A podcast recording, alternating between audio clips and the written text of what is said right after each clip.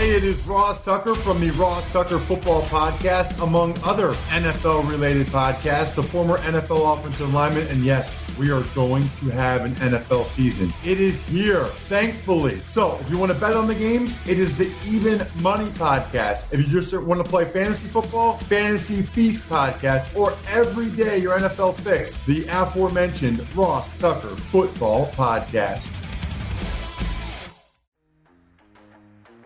Hey guys, we have a great deal for you as all first time depositors at Monkey Knife Fight that put at least $20 into their account while using promo code PFF will receive a free PFF Edge annual subscription. That's right, it's a $40 value for just 20 bucks. And you get the opportunity to turn that 20 into even more money playing daily fantasy and prop games at one of the fastest growing fantasy sports sites in the USA in Monkey Knife Fight. Go to Monkey Knife Fight and deposit your $20 with promo code PFF today to receive your free PFF Edge annual subscription. This is a no-brainer. $40 PFF Edge. You get it for 20 bucks and you get to play awesome daily fantasy sports. Promo code's PFF over at Monkey Knife Fight. I mean, what's Pro Football Focus doing? Last week they had Brady. This week they got Brady. We're doing it. We're literally doing it differently from everybody else. As a matter of fact, moving forward from this point on, I will not make reference to PFF. Do you not understand that they are that way because you're Joe Flacco? And you just like to discredit things that people deserve credit for. That you can't possibly be expected to defend that. Talk about the game, Sam. So Who cares about what people think about us? Yeah, I like football, I like football season, and all the things that go with it.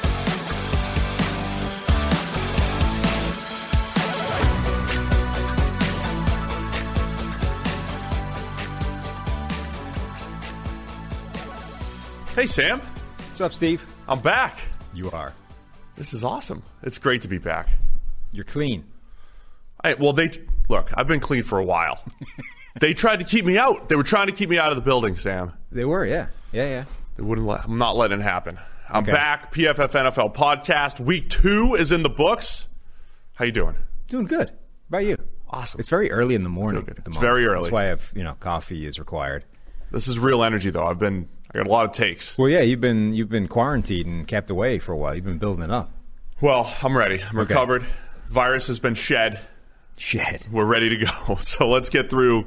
Uh, I, I might have week one and week two takes. I have to combine them into one. We don't have that kind of time, Steve. All right, well, let's roll through. Week two is in the books. We're going to go game by game through all of it. Let's start with Thursday night football Cincinnati Bengals and Cleveland Browns. Thursday night always feels like it was so far away. Yeah.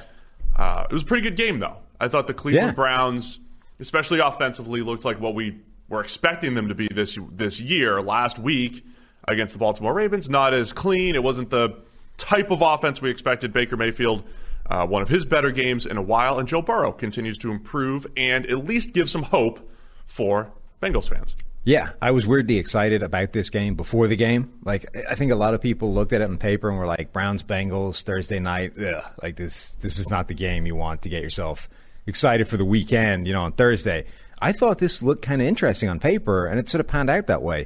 Um, I, I mean, I was texting you during the game, some way midway through the first sec, first or second quarter, maybe. It's like we might get good Baker tonight, and we did right up until he threw the dumb interception. Yeah, the one bad pick. Right. And the pick was bad. There's no excuses for it. It goes down as a significant negative in PFF's grading.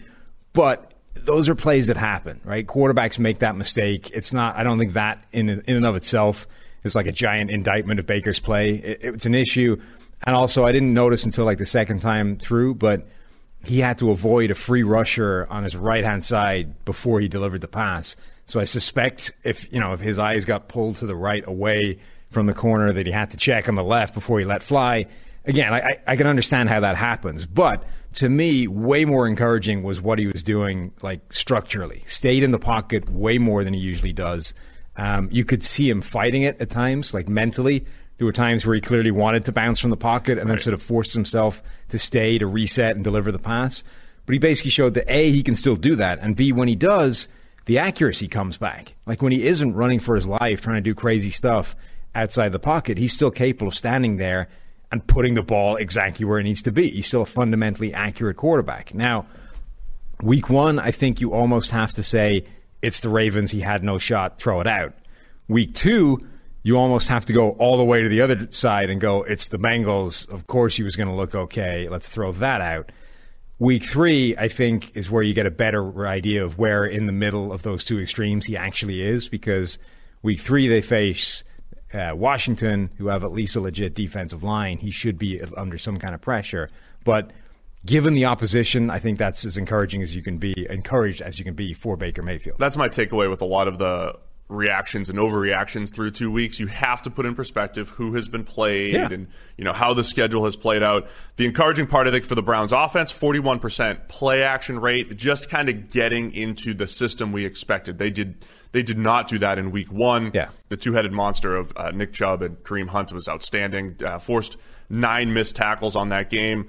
Uh, in that game against the Bengals. To your point, though, the Bengals looked a little soft up front and on, on both lines, really.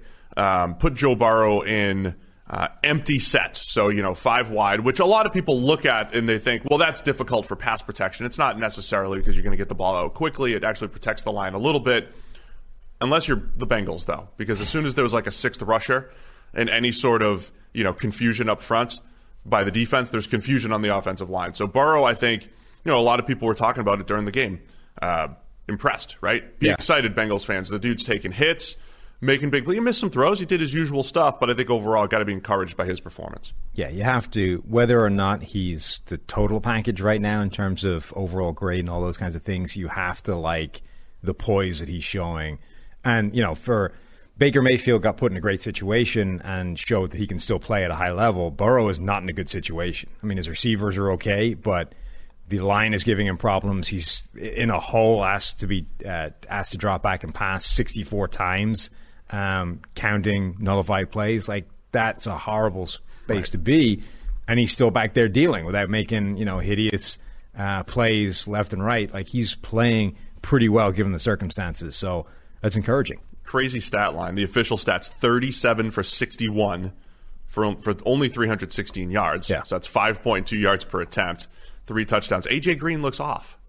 AJ He Green did, although I mean, he was for most of that game. He was being covered by Denzel Ward, who's one of the better man cover guys in the. Like there was one catch that he made where Ward broke it up like twice, and it still landed in his hands. Like Right. you know, I mean, I he didn't look great, but that's as tough a, an assignment as he's going to draw in terms of a man to man cover guy. So I, I wouldn't read too much into it. I think moving forward, Bengals try to keep Burrow healthy, continue to have some optimism, find some playmakers on the defensive side of the ball. Cleveland, though, uh, you know, they still feel like one of those mid-tier teams that in any given week can be uh, difficult and dangerous. They have their own issues, I think, on the back end though, and that'll determine their season. Let's go to the Packers and Lions, and the Packers are looking strong through two weeks, and the Lions, who were supposed to, they're part of our, you know, one of our underdog darlings. If you have enough time in the offseason to talk yourself into it, Yeah. we did that with the Lions, and it is uh, not looking good so far. Yeah, I, a huge amount of that though was like if Matthew Stafford plays in 2020 the way he was playing in 2019 before he went down. Right. My argument against that was always, but there's a lot of what he was doing that seemed unsustainably, you know, good and or aggressive on the end of certain spectrums, like average depth of target. If he'd extended that throughout the season, it would have been, I think, the highest average depth of target we've ever seen uh, over like a full season of a pass-heavy quarterback. So that's probably not going to happen a second year in a row. Like it just isn't, and so far it isn't. And if he doesn't play like that, they're not as good as people were expecting them to be. On the other hand, Aaron Rodgers might be. Like, Yeah. So I don't think Rodgers looked quite as good as he looked in week one on the basis that I think in week one he was basically unplayable. Just didn't miss. Right. Like week one Aaron Rodgers was was like peak Aaron Rodgers. That's as good as he ever plays and ever has played, which is as good as any quarterback we've ever seen play the game. Right. Like that's up there with peak Mahomes, with peak Brady, peak Manning. Like that's as good as it gets. Week two wasn't that, but it wasn't like all the way back to okay, he's the guy we've seen for the last few years. Through two weeks, Aaron Rodgers is back, like the real MVP caliber Aaron Rodgers, and that changes the entire balance of power in the NFC. Yeah, I mean, I think here's the biggest thing with Rodgers. Starting in 2015, the easy stuff just wasn't there, right? I mean, again, it's easy to just put on a highlight reel and say this guy's awesome. You know, Rodgers has the highlight reel over the last couple years.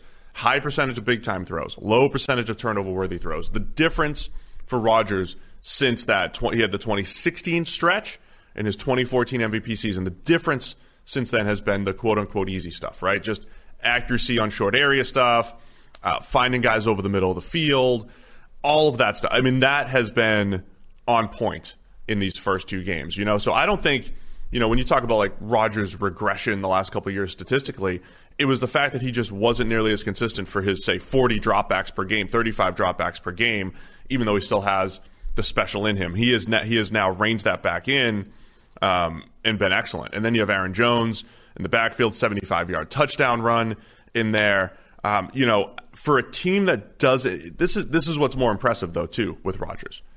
It's a team that doesn't have great playmakers, right? Just on paper, beyond Davante Adams is special, and we've talked about the value of having that one guy to carry a receiving corps, but he's helping to develop the other guys. And MVS works, Valdes-Scantling works the deep game extremely well, so you're going to get some chunk plays, but he's going to drop passes. You have Robert Tonyan being, you know, being his tight end threat. I mean, Rodgers is doing a good job of developing these other playmakers that, on paper, the Packers didn't do a really good job of surrounding him with talent. Yeah, baptism uh, by fire for Jeffrey Okudah yesterday, just put in a blender by Davante Adams. He did, um, he was. But it's a great example of how stats can lie sometimes, right? Aaron Rodgers and Matthew Stafford have very similar box score numbers coming out of this game. Um, but one of them was dealing with seven drops, uh, and one of them was dealing with three. Now, two of them were on nullified plays for Rodgers, so they didn't count. But like those massively change what you expect in terms of outcomes and um, PFF grading as well. Also, obviously, Stafford had the pick six and another turnover-worthy play in there as well. Rodgers had none because right. Rodgers, when he's playing well, just doesn't turn the ball over. So um, those, even though the numbers are very, very similar, I think the performance definitely wasn't. And Rodgers, through two games, has been let, getting let down a lot by those receivers. The, the, guys that we have been talking about for a while as not helping him out. They're still not really helping him out, with the exception of uh, Davante Adams. But he's proven that he does like he doesn't need it. This great debate about which was the bigger problem, Rodgers or the lack of help. He's showing through two games that like when he's at his best, he doesn't need the help. Right. And right. it's always it's it's tough, right? Because in theory, anytime your receivers aren't great and they're not helping out the quarterback and they're making him worse, it's a problem. But Rodgers is one of those few transcendent quarterbacks that doesn't actually need it.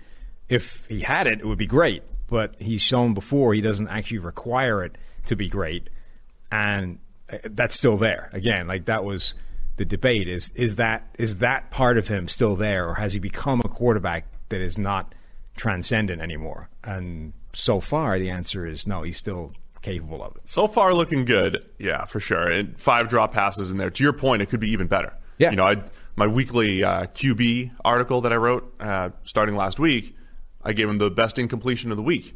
So I mean, he hit Valdes-Scantling about 45 yards down the field, right in his hands. Week one, Valdez Scantling cost yeah. him like 100 plus yards for yeah. two drops. He'll also be there on the on the receiving end of a, a deep ball or two per game, uh, you know, creating chunk plays. But man, there's there's more uh, out there for Rodgers and this Packers offense. Uh, for the Lions, you know, pivotal year for Matt Patricia, a defense that hasn't been good over the last couple of years. Um, part of my optimism was with the receiving corps, with having a Kenny Golladay, Marvin Jones, Danny Amendola. Golladay hasn't been pl- hasn't played. Um, just that has not panned out. And you mentioned Stafford's pick six. Um, just a poor late under pressure decision. You know, laying it out there to the flat. That um, you know the Packers week in week out always feel like they you know whether it's a Jaire Alexander, that was Chandon Sullivan with the with the pick six. They're one of those teams that is I always say capable of putting together good defensive performances on the back end. And again, I think that's what makes the Packers difficult. You can't bank on defense week in, week out, but they've got a pretty good group of guys in the secondary that can give them a shot every single week. There, like I say, Rodgers, if he's back to being MVP caliber Rodgers, that changes the entire balance of power in the NFC because the Packers go from a team that at 13 and 3 a year ago, I think overachieved what their performance suggested they should have had. And I think there was a notable gap between them and the very best teams in the NFL, like the 49ers, as we saw in the NFC Championship game. But if you ran it back and replaced the Rodgers they had last year with the guy that showed up through two weeks, it's a different conversation. Like they go from being a, a, an overachieving 13 and 3 team to probably exactly where they should be and easily the match of a team like the 49ers because they now have a massive disparity in their favorite quarterback. Like, you know, they you can argue that their offseason didn't make them any better, but if Rodgers went from being 2019 Aaron Rodgers to Super Bowl or to 2011 MVP Aaron Rodgers, that's the single biggest upgrade they could make by a mile. Like they go, it catapults them into a completely different area. Yeah, obviously, if he's playing at that level, they're up there, just like the Russell Wilson level in Seattle, which we'll get to. Uh, let's go to Miami and Buffalo, Sam. Josh mm. Allen looking fantastic overall. Still got away, away with a couple turnover worthy plays. That's for the people to say they still can't give they can't give Josh Allen full credit. I'm going to give him full credit. Okay. He's looking really good. You, you, just didn't give him full credit. I, I'm just well, I was just stating facts. Well, that's not allowed. You can't do that. The Bills people don't let you state the facts. They let they are all or nothing, and if you don't, and and also silence is an admission of guilt. If you don't immediately come out and praise him for anything he does good, you're you're part of the problem. I don't want to be guilty, so I am okay. praising Josh Allen right now. He's doing well. I mean, look, yeah. Uh, it's a. I would say statistically, I mean, statistically, he's ridiculous right now. Yeah. But um, it's a lot of what we were expecting coming in, which is this plethora of playmakers is going to elevate Josh Allen's game. But also to his credit, he has thrown the ball more accurately. Um, the week one game, again, there's like there are like just enough plays in a game where he, to like hold his grade down that people are they're still going to be angry when the grades come out. Mm. When the grades are finalized, people are still going to be a little mad. I think. Um, even after week one, they're, like he fumbled twice in week one. Like he threw what should have been a pick on the goal line in week one. He's had a couple questionable decisions yesterday, but as far as when he came out, the chunk plays that you could see him creating with his arm, he's starting to make those. He's playing confidently, and he's got guys getting open for him.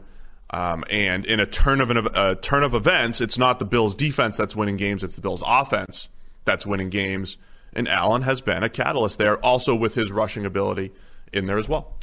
Yesterday against the Dolphins, he was phenomenal in the fourth quarter as well, which is is it's always an interesting way of the game presenting itself. This is kind of the Andrew Luck thing, right? It was how much cra- how much praise do you give a guy for putting out the fire that he started in the first place? Now this isn't that because Rod like uh, Allen wasn't bad for the first three quarters of the game, but it's look at you complimenting him. when you turn it on in the fourth quarter, it skews perception of what you did. Uh, I think to a degree. But what's really interesting to me is that there he's won in different ways through two weeks. Like the first week we spent all offseason saying if he can just figure out how to connect on those deep passes more, then it's a completely different conversation. He's a mass because if he goes from being bad at the uh, most valuable plays in football as a quarterback to being okay, that's it's like the biggest leap forward you can make. It's huge. Um, and week one they didn't. But so week one what they did is they were like, well, he can't hit those deep passes, so let's just not attempt any. Let's focus on the areas of the field where he's actually better already and things are better. Week two, though, he was connecting on the deep shot. Like right. week three, he hit a bunch of those. Um, so that I think is really encouraging that he's done it in a couple of different ways. Like I don't think the Stefon Diggs, John Brown, like those guys coming in doesn't make him a more accurate passer deep down the field but it's got to help your confidence level and it gives you a greater margin for error. At the same time, though, like he wasn't going to complete 20% again. You know what I mean? No. Like he wasn't going to complete a ridiculously low percentage. Right. But even like the late shot to, to John Brown was a deep down the field was a perfect example. Like that was an underthrown ball, but he was so wide open that they had just enough time for it to be complete and make it into a big play. Right. But the point is, he's throwing catchable balls now, not ones that sail 10 yards over the guy's head. And it, like there's nothing he could do to give him a shot like I I would be encouraged. Now again, what we just said with Baker Mayfield, right? You have to put some kind of context into who he's played. Oh boy! And through two weeks, we've played the Jets and the Dolphins, who are going to be two of the worst teams in the NFL. Now, it's not like it makes it meaningless, but Why are you tearing him down? Why did the schedule makers set this up perfectly so that they could get some Josh Allen hype? Is that what you're saying? I'm just saying it doesn't make any sense to not be aware of the context, right? If if you're going to look at Baker Mayfield and say, "Yeah, you have to be encouraged by what he did, but let's be real, it was the Bengals. Let's wait a week until we crown him." I think you got to do the same thing for Josh Allen and say he, played really well yesterday. That's one of his better games through 2 weeks. He's looked really good. Now, not as good as the like silly stats that people are putting out there that like through two weeks, there's a name of like Josh Allen, Peyton Manning, Patrick Mahomes, and somebody else in the Hall of Fame. Right. All Like- from their like 50 uh, touch 50 touchdown seasons. Exactly, right. So if you're pulling that out and saying this is who he is this season, you're, I mean, that's silly, right? That isn't it. So he's not playing that well, but he's playing well. Yeah. But the point is, like, you can't just do it in a vacuum. You have to at least acknowledge that the Jets suck and the Dolphins aren't good. Byron Jones limited to only four snaps yesterday. Right. Oh, Sam, you just can't give credit where. Let's let's let's just get it on the record. Uh-huh. Has Josh Allen played well through two games? Yes. There you go. Come on back, Bills fans. And more Come back point, and join us. played well as a passer. Like, Yes. taken and taken steps forward, improve things that he wasn't good at a year ago. Like again, so th- this is the intriguing thing about Josh Allen is for a, a boom or bust prospect, I guess he is his uh, development has been like remarkably consistent and He has short stepped. He has continued to get better. But not just like certain areas. yeah, not just sort of giant leap here, giant leap here. It's been like short, small baby steps the whole way for this remarkably consistent, slow upward trajectory. Like it's I, I don't know. You you assume that a guy that's sort of all toolsy and boom or bust will, you know, go either all in one direction or all in the other and very quickly. But he's actually just steadily had this slow improving career arc. It's kind of interesting to watch. I would say also credit the Bills as well. When we talk about a pass first approach, uh, they're taking a pass first approach. They're putting him in. They're passing when they should in favorable situations. They're doing a good job there. They absolutely did that in Week One against the Jets. It's the opposite of teams that feel like, well, I've got this young quarterback. I need to protect him. We're going to run, run, pass, and you know try to get into favorable third, third downs. They're doing a really good job of attacking. So Buffalo Bills, the leaders in the AFC East, the sole leaders at two and zero. Let's go to the Minnesota Vikings and the Indianapolis Colts. Man, twenty-eight to eleven. The Colts just pretty much dominated. I mean, it was a crazy game because Kirk Cousins at one point has a stat line with a zero passer rating. Yeah, got it all the way back to 15 by the end of the game. And even when you uh, you say, look, there was a hail mary in there as one of those interceptions. I think uh, our friend Arif had a. He's like, look, you got to take that out. if you take that out, his passer rating's thirteen, Yeah. so you're good. You're fine then. Um, again, I, Cousins' passing grade isn't going to be nearly as bad as that passer rating, but he's putting the ball in harm's way a little bit too much, sprinkling in some big time throws. This is just not how the Minnesota Vikings want to play football. No. I mean, this is a great example of the context thing we've just been talking about, right? Week one, week one, the Packers wrecked the Vikings, and you're left not really knowing what happened, right? Was Aaron Rodgers amazing? Do the Vikings suck? Or is it something, or is it both, right? And week two was a chance to answer that on both sides. Aaron Rodgers comes in and plays really well again, so we're at least it's a you can't be 100% confident, but that reinforces your original thought that Rodgers played amazingly in week 1, he might be all the way back. And we or the Colts game did the same thing for the Vikings. It's, it reinforced the fact that this defense is not good, it's got problems, and overall I think this is an example now of the Vikings have just reached tipping point of this the talent level on this roster has been slowly eroding since that 2017 season where they were basically all in for Super Bowl. Right. And it's just reached tipping point where it's now like it's critical mass. It's a problem. They can't overcome the fact that there just isn't that much talent on this roster. I mean, that was the bottom line, right? It was this weird dynamic of they had to rebuild. They were they were in rebuilding mode, and they re-upped Kirk Cousins. Yeah. And Kirk Cousins, our description of Kirk Cousins is the complete opposite. It's like if you have Yeah. everything nice around him, particularly playmakers, system, scheme, all that stuff. The guy can make some throws and he can put up some good numbers as he has throughout most of his career. He's always had pretty much a good supporting cast, except maybe one year at Washington, he had to drag some receivers along, had a bad offensive, bad offensive line, 2017 maybe. But now we're seeing the rebuild in the secondary for the Vikings. That's, I think, the biggest issue. The reliance on Holton Hill and Mike Hughes and you know Jeff Gladney. Uh, he struggled yesterday, the rookie. I think it's more just it's going to take some time. So you've got a rebuilding team with a veteran, high-paid quarterback in Kirk Cousins, and I think in the NFL right now, that's going to be that's going to be a challenge. Yeah, they we said this at draft time. They had a great draft, but if you're leaving yourself in a position where you need two or three rookie starters to come in and play like established veterans that aren't a problem, you're immediately behind the eight ball because the chances of three of those guys panning out year one is tiny. Like you might hit it long term and three of the guys pan out. Even that is a pretty low percentage play. To expect all of them to hit the ground running in the first year of action is just not going to happen. Um, one encouraging thing I think for their defense is that Ngakoue looked a lot better week two than he did when he was just brick walled against David Bakhtiari yeah. in week one. They need him to be legit, along with getting Danielle Hunter back, and suddenly you've got a little bit of help up front. Now at least you've got two sources of pressure, um, even if there's not much else.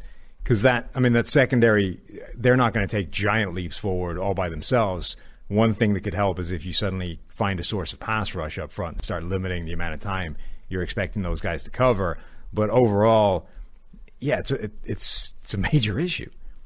Yeah, I mean, how many times did they pressure Aaron Rodgers in Week One? They only got to six, seven uh, yesterday Yeah. with Philip, you know, on Philip Rivers, and, that's the point I wanted to make about Philip Rivers. Now, I don't want like the the Colts are still a dangerous team.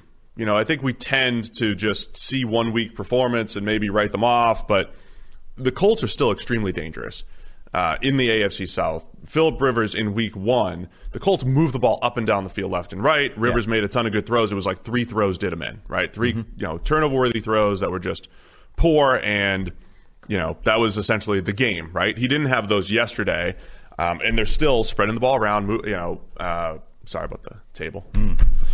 I'm rusty. I'm rusty on the way back here, trying to stay comfortable here. With you got new chairs. You you you you, you changed everything on me. I, I didn't do anything. I just sat down. I, well, no, I sat in the other chair. I guess I did that. You sat on this side. Yeah.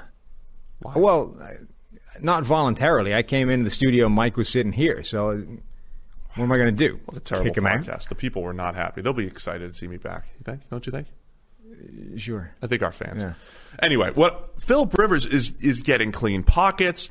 I mean, he is literally like two plays away from a pretty pristine first two weeks of action, right? With yeah. the Colts. That was the weird thing about Week One. It's like he kind of did what they expected him to do. Like he actually they dropped back to pass a lot, and overall he did really well. It's just that he had two really bad decisions in there, and it's like part of the thing is. If you're going to be the sort of established veteran quarterback, that's the difference between us winning and losing. You really can't throw two hideous interceptions. Yeah, I'm not. I'm not giving him a pass, but you know, it was a it was another pretty clean game for him yesterday. 19 of 25, um, and again, he's only, he's been pressured uh, 13 times in two weeks. Yeah. I mean that was that's like the second quarter with the Chargers. Right. That part know? is holding up beautifully. The idea that he is he's behind the best offensive line he's ever been behind in his career, which can only help. uh, Mo Alie-Cox, the big playmaker with uh, 111 receiving yards. A lot of fantasy folks were like, "Hey, get in on uh, on Mo Alie-Cox as the Colts don't trot any tight ends out there." And look at him coming through with 111 yards. Jonathan Taylor becomes the bell cow with 26 carries for 101. Uh, for whatever that's worth, I believe he's going to produce behind that Colts offensive line. Of course he is. I mean, the like for fantasy purposes, it was like whoever whoever gets the carries behind that Colts offensive line is going to have massive success. The problem is, it doesn't look like they're going to pick one of these guys between uh, Taylor and, and Marlon Mack. Marlon Mack goes down week one and answers the question for everybody. Like now, that's Jonathan Taylor's gig. He's going to have a huge season because that offensive line is monstrous. Did you see a play where like Quenton Nelson just drove the defensive line, like all of it, into the end zone? He's the I- best. Yeah, that that rushing game is going to have a ton of success, which can only help Philip Rivers.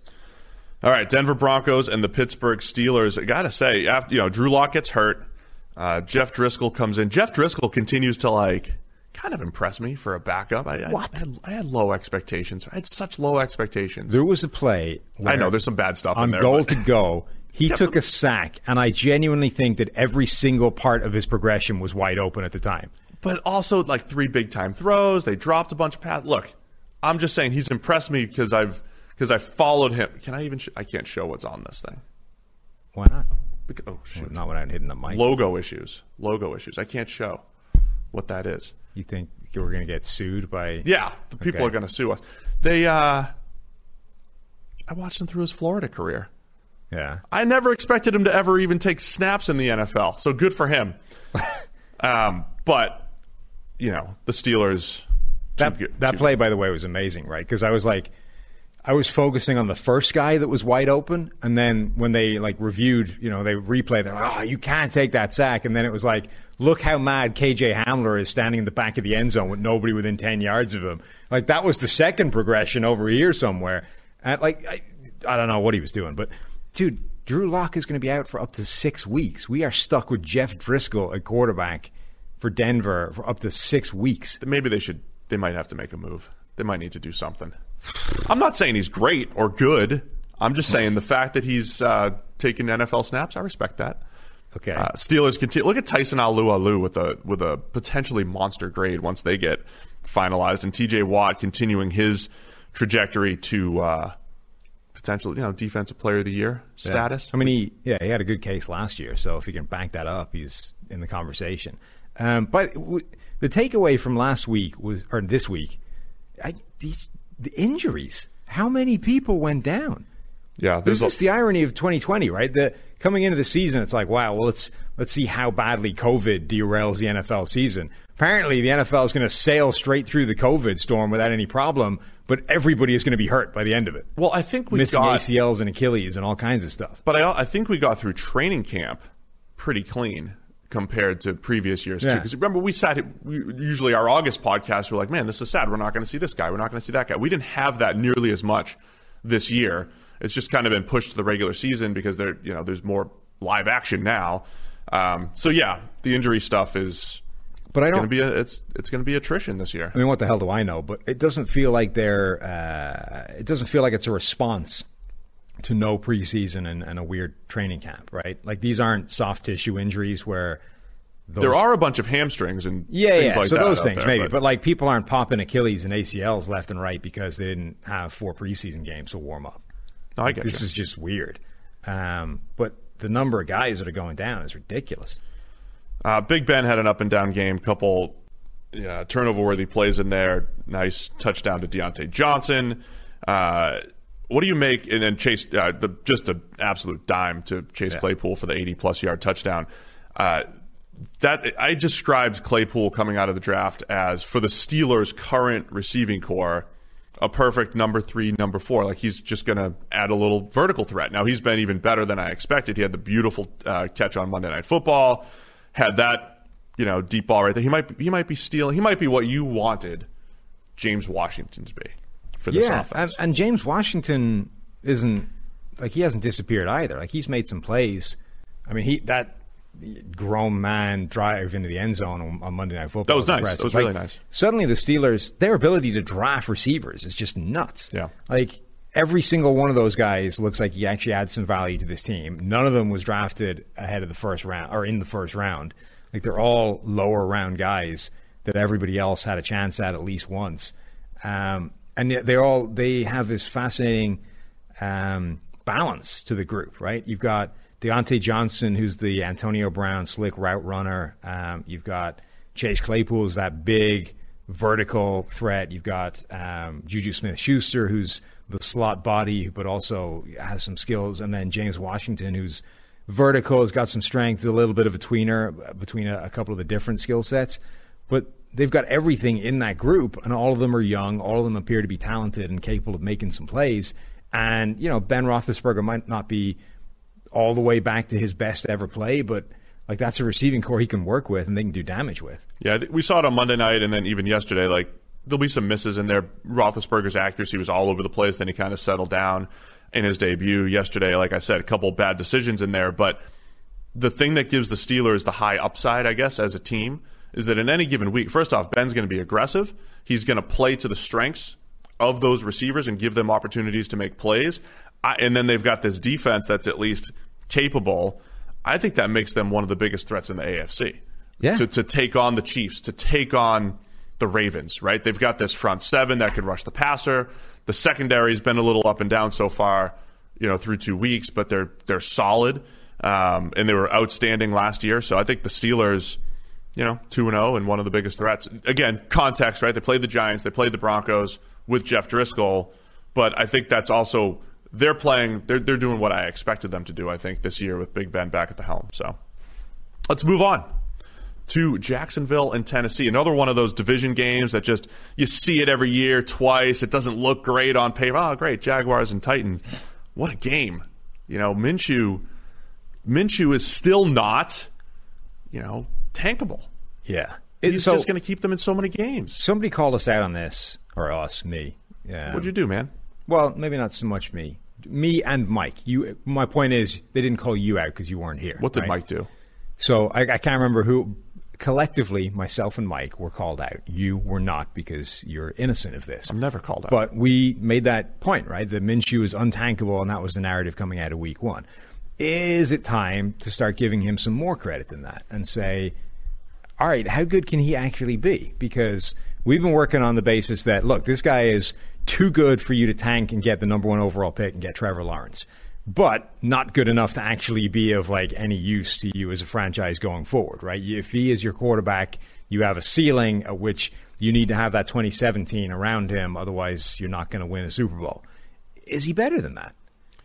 Yeah, I think I think he might be. I think it's just a matter for me, it's just I need more I need more data. I just need more information.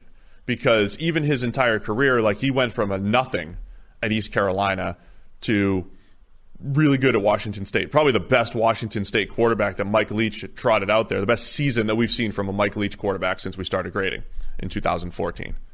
Don't pull Connor Halliday. I, I see. I can like. I can read your eyes. You missed me so much Just that I know exactly what you're saying. Connor Halliday Connor season Halliday, 2014, before Luke Falk took over. So last year, the most impressive thing about Minshew last year is is the fact that they had nothing around him.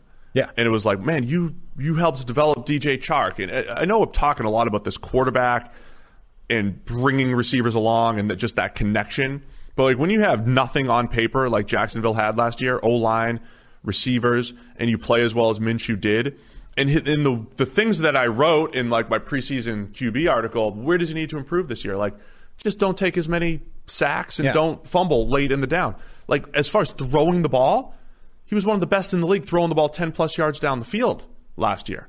Um, the the thing that you're saying about the ceiling is that like he just doesn't have a cannon. You know, like when you see Cam Newton and Mahomes and some of these guys that just have great arm talent and velocity and they could throw off platform and they could do all this stuff, it does give you like a bigger margin for error. But I think Minshew's made that work with anticipation, Yeah. with pocket movement. I, I've been incredibly impressed with him. Same, uh, but the the lack of a cannon, I don't think. So I, I originally thought that would be his ceiling, or that would be the thing that caps his progress. Right? Is that ultimately he has a limit to his physical tools, and that's the thing that's going to hold him down because it buys you. You have less margin for error, and yada yada yada. Right? But I don't know that that's actually what caps him right now. I think what caps him now is that point you made before, which is you know, still holds on to it too long, gets himself into trouble, and causes some plays that he can't dig his way out of. Now, the problem with that is stylistically, he also leans into that and in a sort of Russell Wilson style of, and Deshaun Watson and Ryan Fitzpatrick and those bit. quarterbacks, right? He plays into that and gets himself out of a lot of problems by doing that, right? Like there was a play yesterday where he got himself in trouble, bounced around the pocket, reverse course, and like did that whole thing where you get yourself into trouble, start going in a circle in the pocket, then come out the back of the pocket, and you're like, oh, you're screwed now. Like, Right. there's no way. And then he ends up looping all the way around and getting scrambles out for a first down, right? Now, in order for you to accept that that is a play that's okay to make or that is a good thing, you have to buy into a lot of negative that comes with that, right? Like most of the time where you do that, it's going to end up end badly. And where is the balance, right? With Russell Wilson, and Deshaun Watson, eh, well, certainly Russell Wilson. There's an argument to be made about Deshaun Watson. You're definitely better off letting them do that, right? Because it, the net win is so is so great. Most quarterbacks, it's not right. Like Fitzpatrick, I think. I don't know that it's a net win letting him do that, but it's it's him, right? So there's, there's no changing it now. But my point is, like that, letting accepting that that's what he does is not necessarily a good thing. It's just this is the guy. That's what you get when you have Ryan Fitzpatrick. Now with with the Jags, that's currently who Minshew is, but I don't know if it's a great thing that you want to be encouraging and leaning into because that I think at the moment for him is probably a net negative. And if you're going to bridge that gap between being good and you know encouraging, and now we're excited for your upside, to being really good, and we can build around you, and you're the franchise quarterback of the future. Either he needs to change the balance of the the result of those plays, and there's a lot more positives that come out of them than negatives, or he needs to wean himself off the tendency to do that. You know what weans you off of that? No. I think. Okay, what do you got? A Ja'Marr Chase. You know, like another top receiver. You know what I mean? think, so, like, but this is where you. Those f- guys are just. I- I don't know that a elite receiver changes that. Like those guys just. That's how they play. because well, that's the tough part about quarterback analysis sometimes because it's like there's 40 plays in a game, so you're trying to describe a quarterback in 40. Like you just described a handful of plays out of the 40 in a given Sure. game, right? So you say like like we talked about Jimmy Garoppolo last year, quick release and good decision maker, other than those two, other than those three. Yeah. So I think that's where that's where supporting cast comes in. If you had another receiver, a Ja'Marr Chase, if they added a Jerry Jeudy, if they added a guy that's going to get open quickly, and you just steal some of those late plays by just another open receiver within structure, that's what I think makes Minshew scary. You have DJ Chark, who's a nice deep thread, and you've got Tyler Eifert still stumbling out there, and he's throwing these nice seam routes to him for touchdowns and all that. But man, if you gave him another receiver that he's never had, what's Minshew going to do? I mean, I guess, yeah, stylistically, we have evidence of that this year in terms of Deshaun Watson, right? Like he had Nuke Hopkins, and now you take that away, and suddenly everything that he was already doing looks like a bigger problem because there's no Nuke. Yeah. He doesn't have the safety blanket, and he actually has to find the open guy, and suddenly he's a lot less efficient doing that because he doesn't have that safety blanket. So that's where bottom line for the Jaguars. Like I would rather have Trevor Lawrence, but we talk we Well, that's, every week. that's not on the table anymore. Like Trevor mean, Lawrence is not happening. I'm just saying if we were that's what people were looking at coming into the season, Yeah. right? But I think you have to look at Minshew over the last year plus and say with the depleted roster he's looked very impressive. What happens if he did have a better supporting cast built around him? Uh, on the other side, Ti- this was like 2019 Titans. Yeah. Tannehill's just not missing. Jonnu Smith's creating plays. Corey Davis catching touchdowns. Adam Humphries, Some of those. That Tannehill to Adam Humphries touchdown under pressure, arm getting hit, puts it on point in the end zone. Just incredible. Can I tell you what I thought was the most impressive part about that play?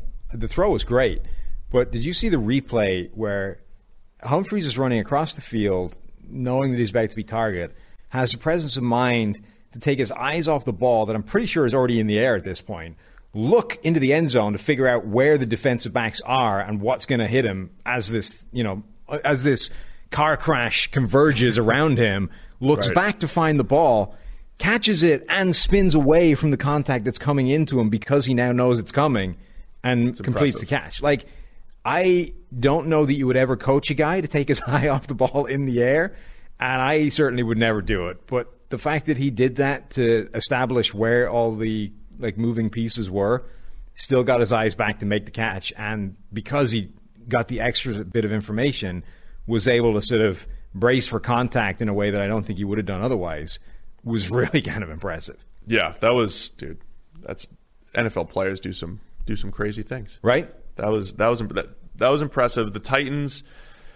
Do we put their stuff into context too? Broncos and Jaguars were their two teams. As much as we're talking about Minshew, the Jags are still they're they're two Philip Rivers bad decisions away from looking at that defense and saying they've given up a lot. Well, so yeah, Titans are interesting to me through two weeks because all through the offseason it was well they're going to run it back, right? They, everything they did was basically just reset and go again, right? And my point all offseason was that feels like a bad way of doing it because what they did last year seemed incredibly unsustainable. Now, some of that has come true, but some of it looks like it actually is going to roll run itself back. The Tannehill thing, so the the argument was always Tannehill's going to take a massive step or going to take a step back next year. The question is how far, right? You've got elite best quarterback in the NFL, Ryan Tannehill, that we saw for like nine weeks, and then you've got you know Miami Tannehill, wherever that fuzzy line is. Now, where in that sort of spectrum is he going to land? So far, he's been a hell of a lot closer to Tannehill from last year than he has Miami Tannehill, which I didn't think I expected. I, I mean, I, if I was picking a spot between those two places, I would have probably plumbed for like equidistant in the middle, right? Right. He's he's probably going to split the difference. He so far he really hasn't. Like he's been a hell of a lot closer to last year's Tennessee Tannehill, which makes him uh, like a top five quarterback in the NFL. That that's significant. Like Tannehill goes from being all right, he's a nice quarterback and he's better than your your other options and he's an upgrade over Mariota to uh, this is a guy that can drive this team somewhere that they probably shouldn't be otherwise. Um, and then the other thing is, I teams at least through two weeks have figured out what to do about Derrick Henry. Yeah, I was going to say, like, game flow wise, this is what Tennessee wanted, right? Derrick Henry had 25 carries and Tannehill had 24 attempts. Now, he averaged 10 yards per attempt, and Henry averaged 3.4 per carry. And I get it. You know, people are, you know, there's dependency, and, uh, you know, they're, you know, they pick their spots when they're going to pass, they use play action and all that stuff. But that also puts pressure on the quarterback, right? You, if you only have 24 attempts to make them all legit. Um, but yeah, Henry, 3.4 yards per carry yesterday, long of 14 yards. Yeah, and against Denver, I think they put down something of a blueprint, which is look, if you're trying to stop him running straight at you with a head of steam, forget about it. The dude weighs 50 pounds more than defensive backs. He's got a stiff arm from hell. Uh, You're, you're dead. But if you can get him running sideways, even if he's like slapping guys down in sequence, right? Yeah. And there's just a, a trail of defenders in his wake. As long as he doesn't get around you and get a chance to turn the corner, you've got something to work with. And so so far we're seeing him like still rack up reasonable yardage. Almost all of it is still after contact. Like he's still getting a ton of yards after contact, but he's not getting around the edge and getting that forward progress, which is what he was doing last year. And I think the blocking is is part of that, but also like defenses have started to understand what to do about this guy. Good observation. I'm gonna break. I'm gonna go check out the film on that. I'm gonna watch, rewatch all of his carries and uh, take a look at that. Tennessee moves to two and zero. They Right. are legit. Jacksonville James Robinson is ruining my my take that the best running back on that roster is Myles Jack. No, Robinson's looking pretty good. Damn it. You've had that. T- you, you don't come off a whole lot of takes. Well, I, I, I mean, I was okay with that being the take when Fournette was there, but when he was when he left, it's definitely it was definitely true. It's Been your take for five years though. Yeah, because you didn't like I'm Myles still Jack not ready to give up on the Kenyon Drake is better than Derrick Henry thing, Oh, jeez. dating back to like what senior season in Alabama. Los Angeles Rams and the Philadelphia Eagles. Man, let, do you want to credit the Rams or just start questioning the Eagles' tearing the existence Eagles. right now? Well, again, like this is Let's start. Let's start with the Rams. what's really interesting about the NFL, I think, is so we start off and it's it's preseason, it's prediction time, and everyone like lambasts your predictions because, well, look, last season this happened, so of course you're an idiot, right? Like I'm, I'm, we're like ten days away from everybody in the Bay Area tearing into me because I said the Seahawks were going to win that division, not the 49ers. And it was like morons. This is a team that went to the Super Bowl. Seahawks have Russell Wilson, nothing else, right? Now through two weeks, it suddenly looks like you know completely different. So the first lesson is like we know nothing before the season, right? You're you're in the dark. Even if you ran everything back, it wouldn't repeat. Like we don't have a clue what's going to happen in the upcoming season. We're just making best guesses. And then it's a case of through two weeks, like the, the early part of the season is trying to figure out how much of what you're seeing is actually what's going on, and how much of it is like external factors weighing in on it, right? And then the other thing is how quickly can you actually readjust your prior takes, right? And and f- so it's identifying what actually needs to adjust and then forcing yourself to actually make that adjustment, right?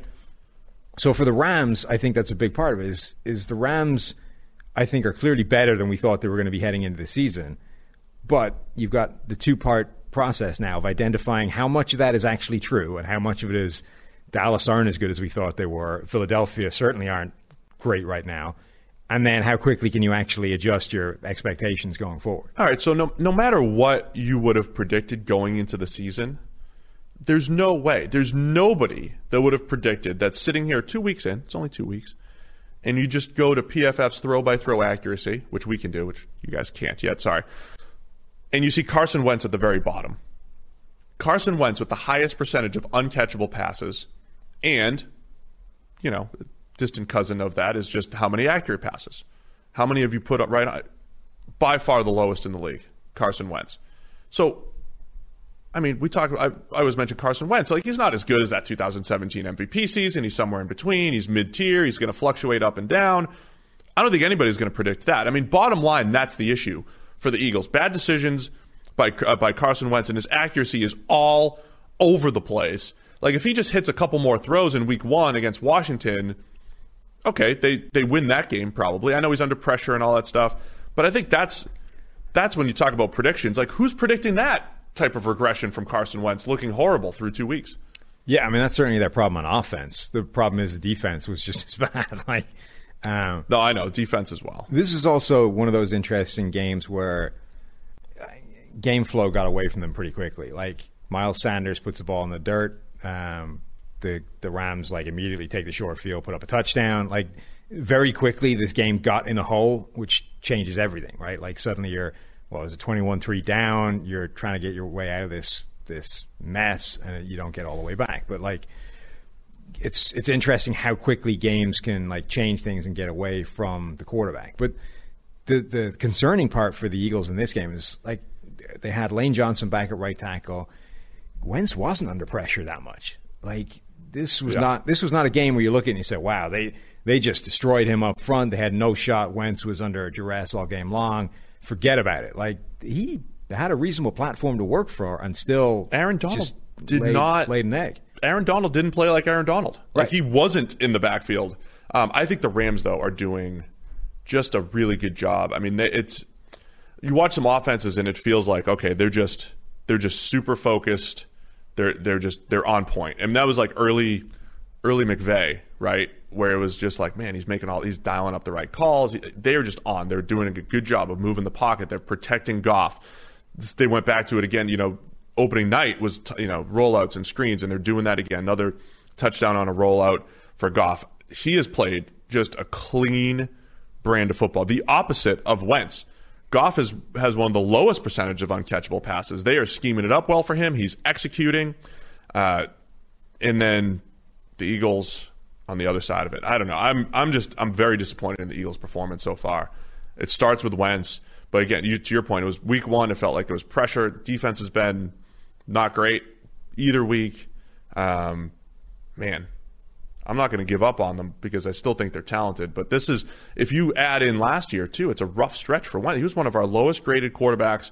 After all, they lost all their playmakers. He was one of our lowest graded quarterbacks in the second half last season. Right. And then you carry that into this year like this is a concerning stretch, and it goes back to the, this, my point. They're in year five now, four, right? The, the class of 2000, year five, the class of 2016.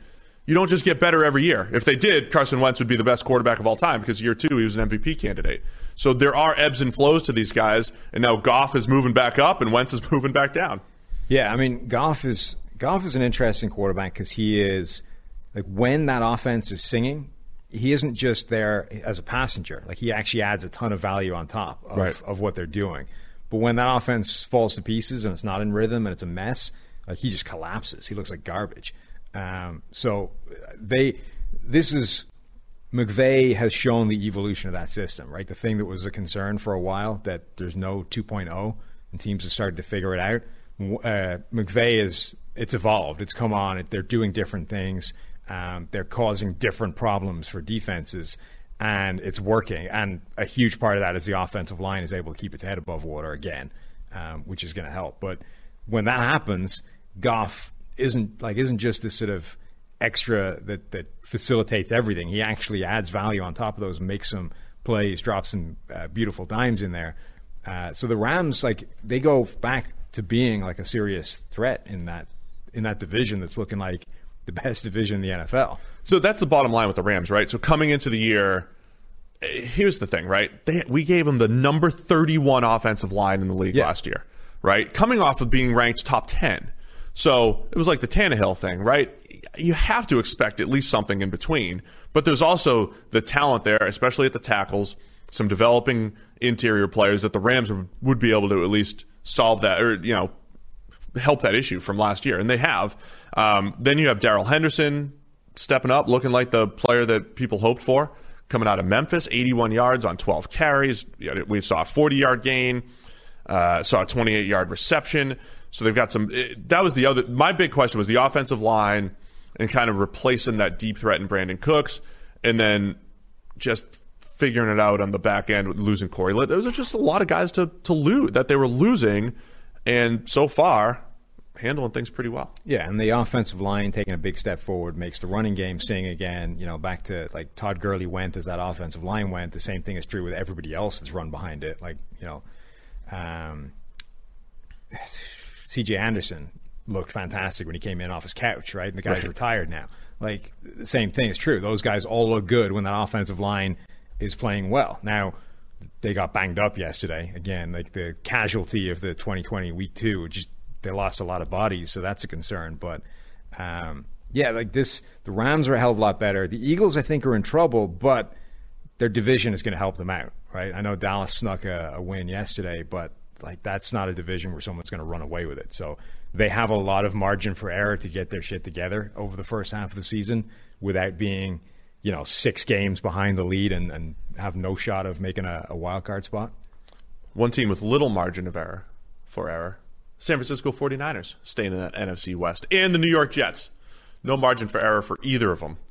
Uh, Jets might be on their way to Trevor Lawrence. Yes.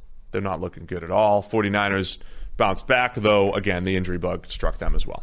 Oh, they, I mean, it didn't just strike them, it took a hammer to that roster. Like, Nick Bosa went down with, I think, an ACL. Uh, Solomon Thomas, they lost running backs. They lost. They've already lost. Like they're still without half their receiving corps. Jimmy Garoppolo yeah. banged up.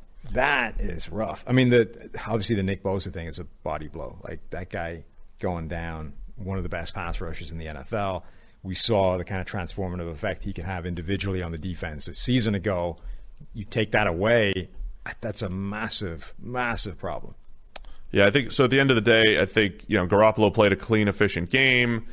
Uh, we're gonna have Darnold playing a little bit better than maybe the stats would show, and I think you know going back to coming into the year, what would the you know what were the Jets going to be able to do offensively? Deplete an already questionable receiving corps is depleted with Braxton Berrios and Chris Hogan and Josh Malone out there getting the majority of the targets. So there's really not much.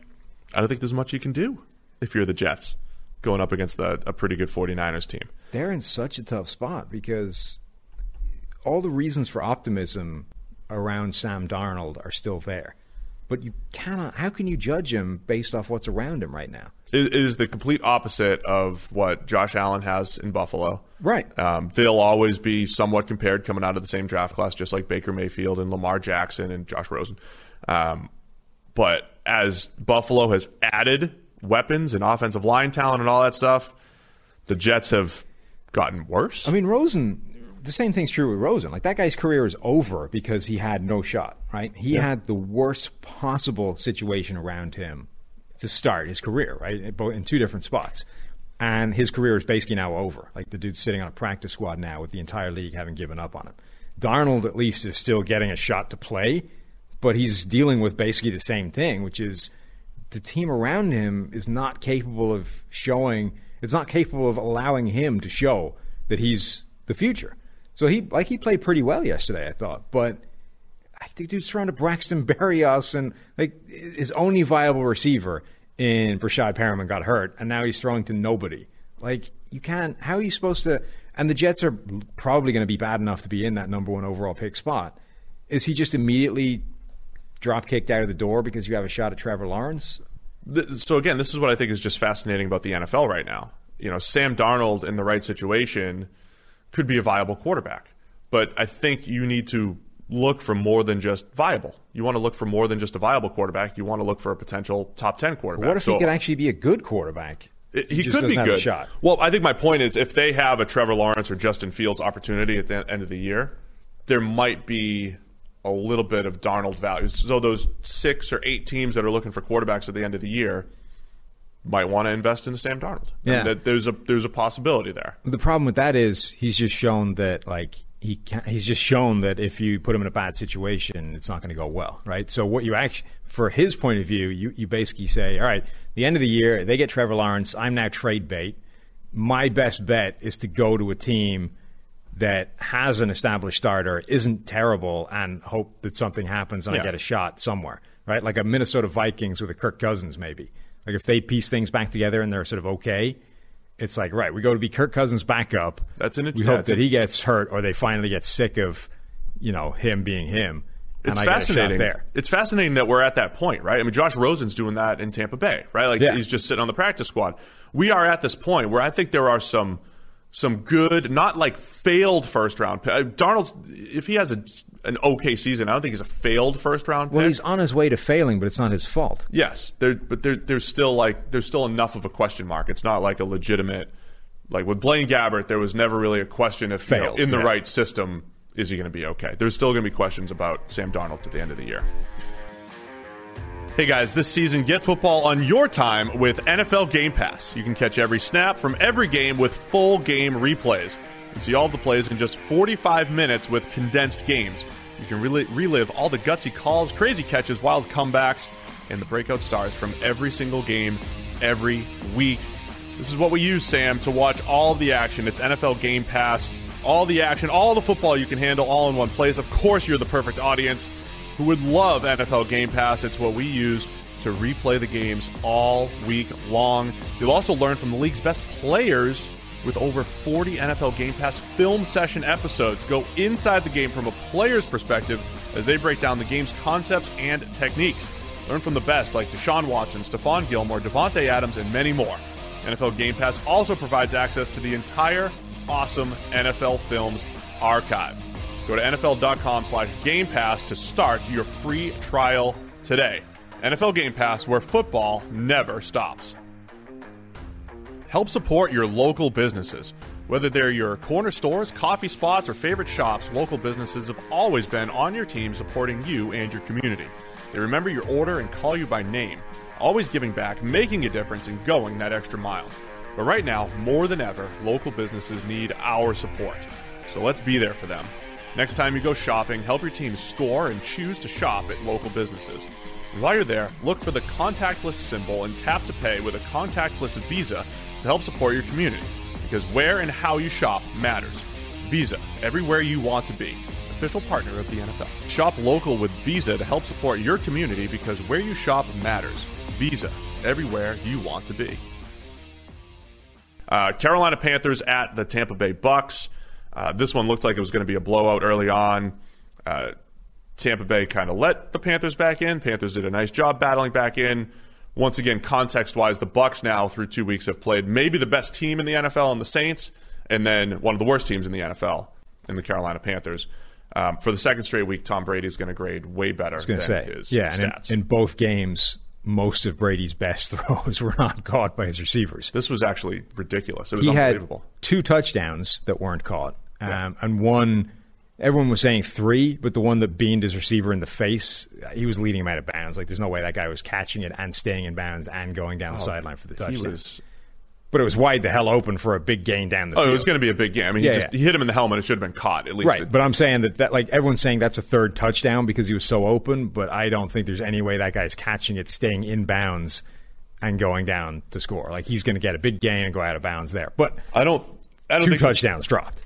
Yes, and, and in week one again, a lot of his he had some pretty decent big time throws that just didn't show up in the in the stat sheet. So. Um, I, the talk shows probably aren't talking about Tom Brady today because they won and it was against the Panthers and who cares. Um, but if they were looking at the stat line and calling Brady washed again, like he was, tw- he had uh, 12 incompletions, seven of which were dropped. So he's uh, a few drops away from being 30 for 35 yesterday. Again, Panthers defense not great, but I thought Brady. I thought Brady looked fantastic yesterday, better than he did in Week One, other than the one interception that he sailed uh, to Gronkowski. So His completion percent jumps 20 percentage points if you adjust for drops. Yeah. like he goes from a completely different Yeah. narrative. The other thing, so this is the fascinating thing to me, is this last week it was all right. Brady. The biggest concern to me was not that they lost, not that Brady threw the ugly pick six or threw two interceptions overall. It was this mesh between Brady and Arians Yeah. doesn't look great right now, right? And what was I, I always wondered why the immediate thing with these guys is well look, you don't have time for him to like for you to figure out what this offense looks like and year two it's an amazing connection you get 2015 carson palmer season out of it right brady is 52 years old he's not gonna like you, you don't have a multi-year strategy here Right. he needs to be good right now so you can win a super bowl at which point why don't you do what denver did with peyton manning and say all right peyton tell us what the offense is like i'm not teaching you what to do after 15 years of being amazing at what you do. Just tell us what you were running, and we'll figure it out. Right? Why? Why wasn't Tampa Bay's first approach to just say, "All right, Tom, what's the offense?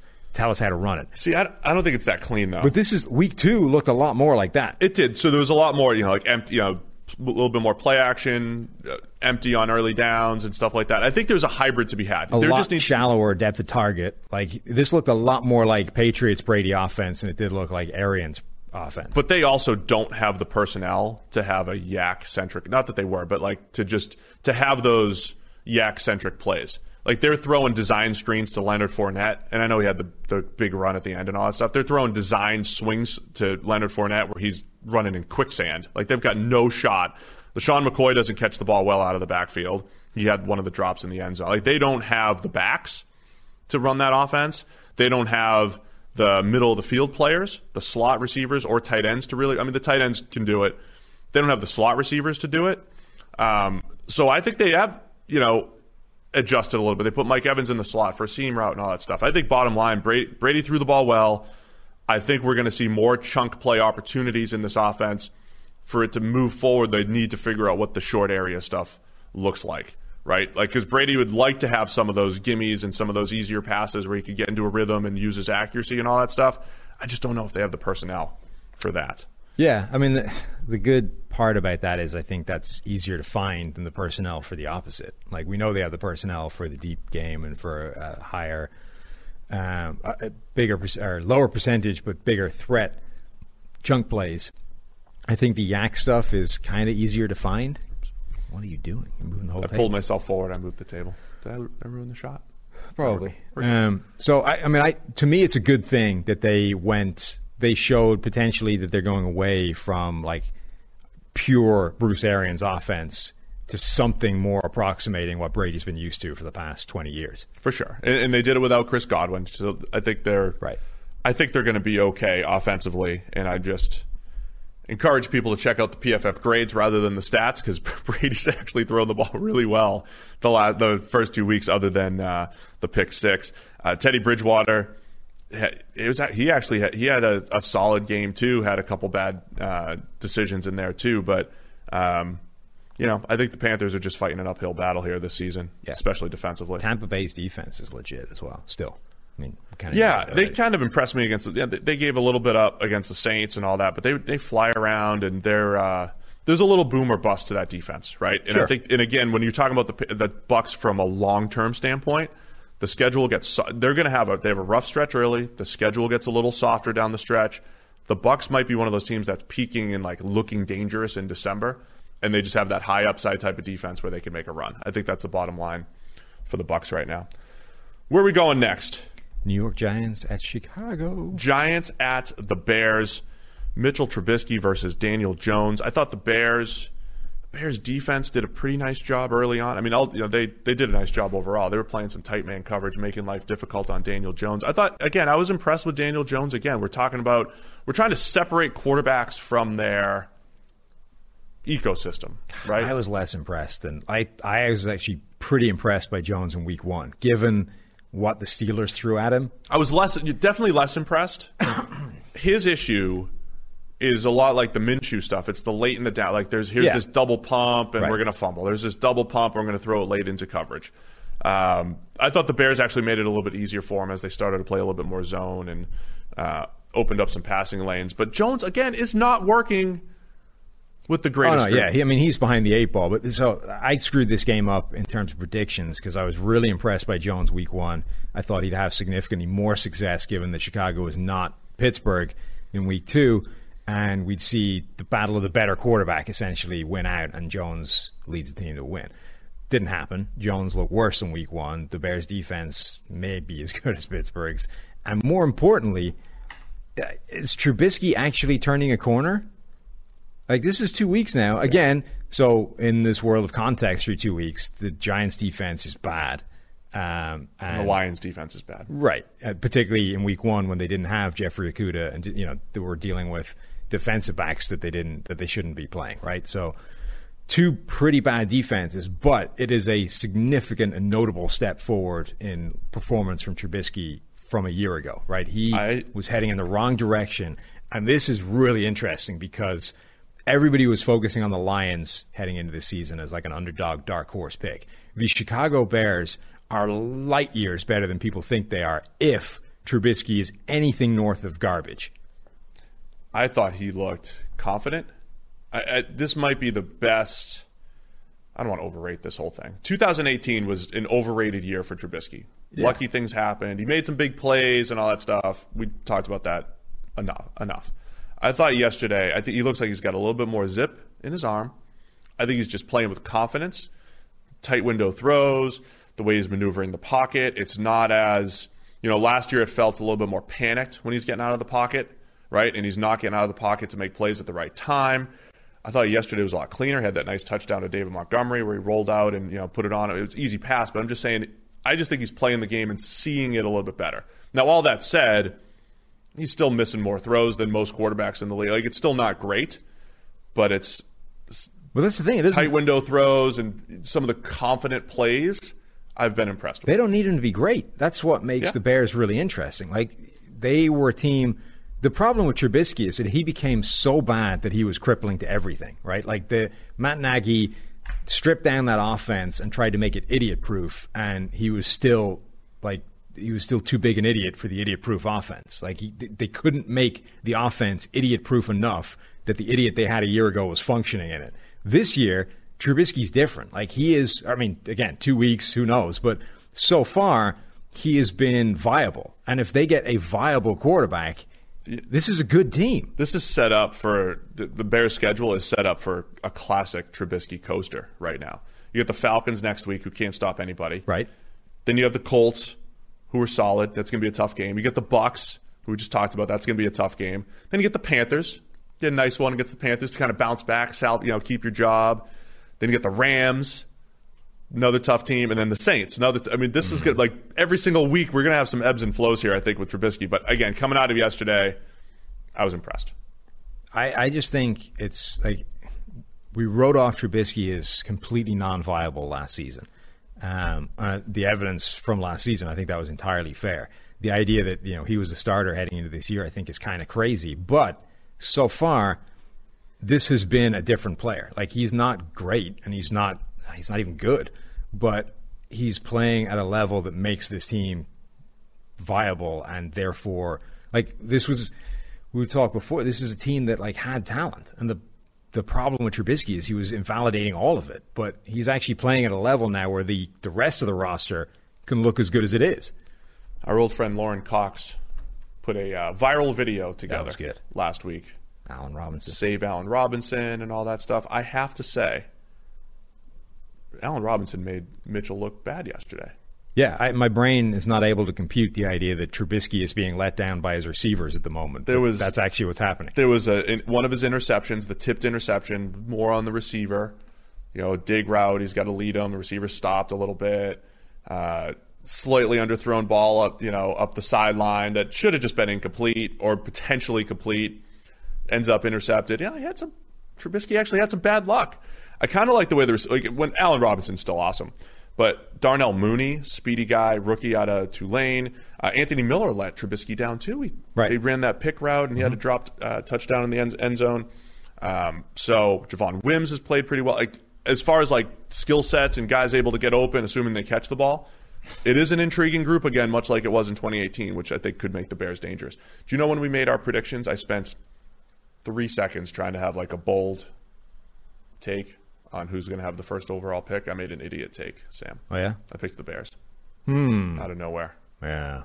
That's I spent two seconds thinking about it. I was like, just Bears. I, well, I was looking at what everybody else picked, and everybody went Jaguars and Jets. Yeah. So I decided Jets. to be different.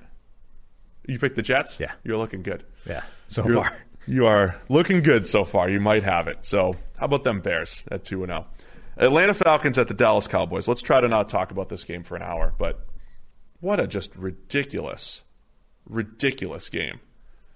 I, I, Atlanta, Atlanta's back seven coming into the season. We were wondering about their back seven. Can they stop anybody? No, they can't.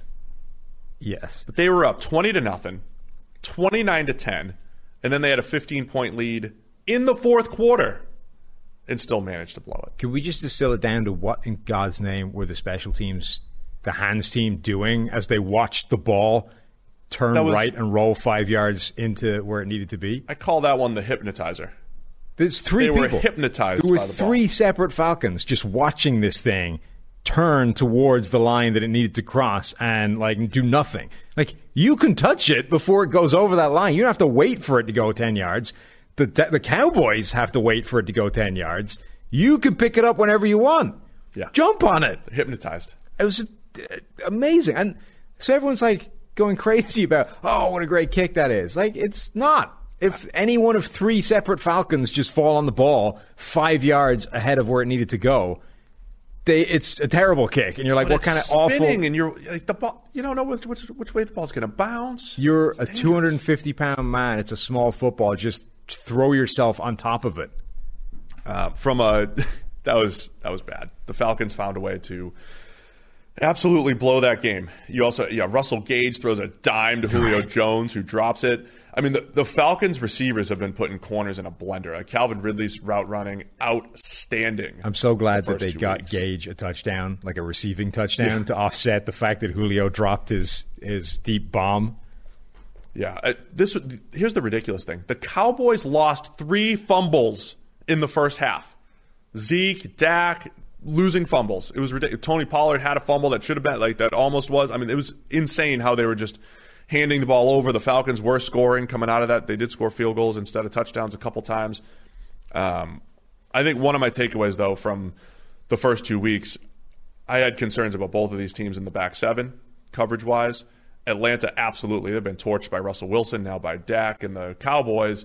And then, you know, Cowboys with Trevon Diggs, Chidobe Awuzie, Jourdan Lewis.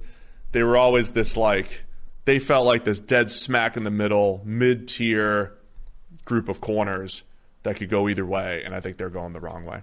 Diggs has got his hands to like three footballs so far, though, and hasn't come up with any of them. Like Oh, he Ryan, was- Ryan's stat line looks ridiculous. He could have easily had three yeah, picks. like Trevon Diggs in particular, though, is has been inches away from making like three pretty damn big plays in terms of turnovers. It just hasn't snagged them yet. Um, that's kind of encouraging. By the way, did you also see the play where Zeke Elliott just just crucified uh, Casey on in the goal on the Yeah. goal line? Like it's the classic play where you get the one-on-one encounter in the hole. You know, basically just Oklahoma drill. Who wants it more? This is a head-on collision. It's a car crash, and you get to see that. You know what? Like, running backs might not matter all that much, but there's every now and again you're going to find a play where it's you versus me, and you're just better at that than I am. And Casey's not a bad player, and he just got like his soul was removed from his body by a head-on collision with Zeke Elliott. I mean, all things equal, I'd rather have a good running back. You know, I'd rather have a guy that you know makes some plays. I, I just think you know Dallas's offense. Dallas is doing a lot of things that are going to pan out in the end. In week one, we didn't get I didn't get to talk about it, but Mike McCarthy goes for it on fourth down, right decision, and gets absolutely crushed for it. What were they doing yesterday? These fake punts. Yeah, I mean, with the fake. Well, that was they had all the fumbles plus the fake punt, Just- poorly executed. But though. It was yeah, this it. is the thing, right? This this with, the discussion on going for it on fourth down gets conflated with a bunch of different things, right? Going for it on fourth down is the right decision way more often than it's actually taken, right? But it's not the end of the conversation. Once you've decided to go for it on fourth down, you now need to decide how you're going for it. And that's where teams seem to have struggled. Go for it, just go for it better. And when you're going for it, go for it with your offense, the players that are supposed to be throwing the ball, not the punter. If you're going to run a fake punt, at the very minimum, you should check that the punter is capable of throwing the ball to the gunner 15 yards away over there. Well, which given the apparently Gunners' he wasn't. disappointment, apparently they executed it in practice. He was disappointed in the bad throw coming from the pocket. I would be as well on the basis that my six year old could make that throw. I'm more. I, I like some of the other stuff. I, Six, I think seven. the offense, the offense started to look e- explosive as expected. Uh, again, Falcons secondary, their safeties were absolutely brutal yesterday. But you have Amari Cooper, you had CeeDee Lamb averaging almost 10 yards after the catch per reception, getting getting him the ball in the flat, getting him the ball over the middle of the field. Michael Gallup, uh, Dalton Schultz is even catching passes. But then you got Dak using the QB sneak on the goal line. He ran for three touchdowns, including a keeper. Um, they go for it down nine. They go for two. Right. That was one. You know, the, the announcers are always their mind is boggled. Why would you do that? Uh, you always just kick it and then you get the two point conversion The later. says. But that decision is what led you do it as early as possible so that you know a fail. So a two point conversion that Right. fails doesn't just end the game. Yeah. So they failed early. They knew they were chasing two scores, and they got to they- their game flow changed, which led to the onside kick, which led to the hypnotizer, which led to the you know, so those those are the decisions that add up. So even though Mike McCarthy did not make did not the decision didn't pan out in week one, these things are going to add up over time, and that's part of the reason why reason why I like the Cowboys. Though I look, the Falcons have made the Seahawks look bad defensively, and the Cowboys look bad coverage wise. You need to put that in an email to John Fossil. I bet you can get that thing named the uh, the hypnotizer. The hypnotizer? Yeah.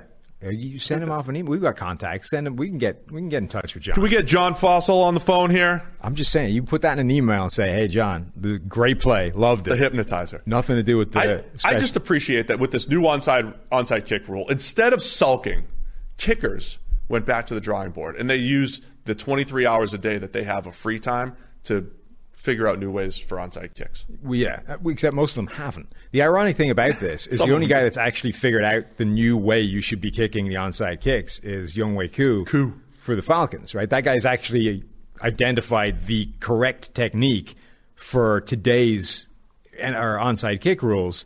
The, the Dallas guy just did a weird kick and it happened to work because three guys just stared at it as it went five yards in the wrong direction. Hypnotizer. The hypnotizer. So Dallas, I mean, this was uh, last year. I thought that Atlanta in Week Two salvaged their season. They made a couple big fourth down decisions. They they won a game against Philadelphia. They ended up being terrible the rest of the year. But I think Dallas had a chance. Uh, They really. You, the NFC East isn't great, but did this salvage their season? A game that they absolutely should not have won.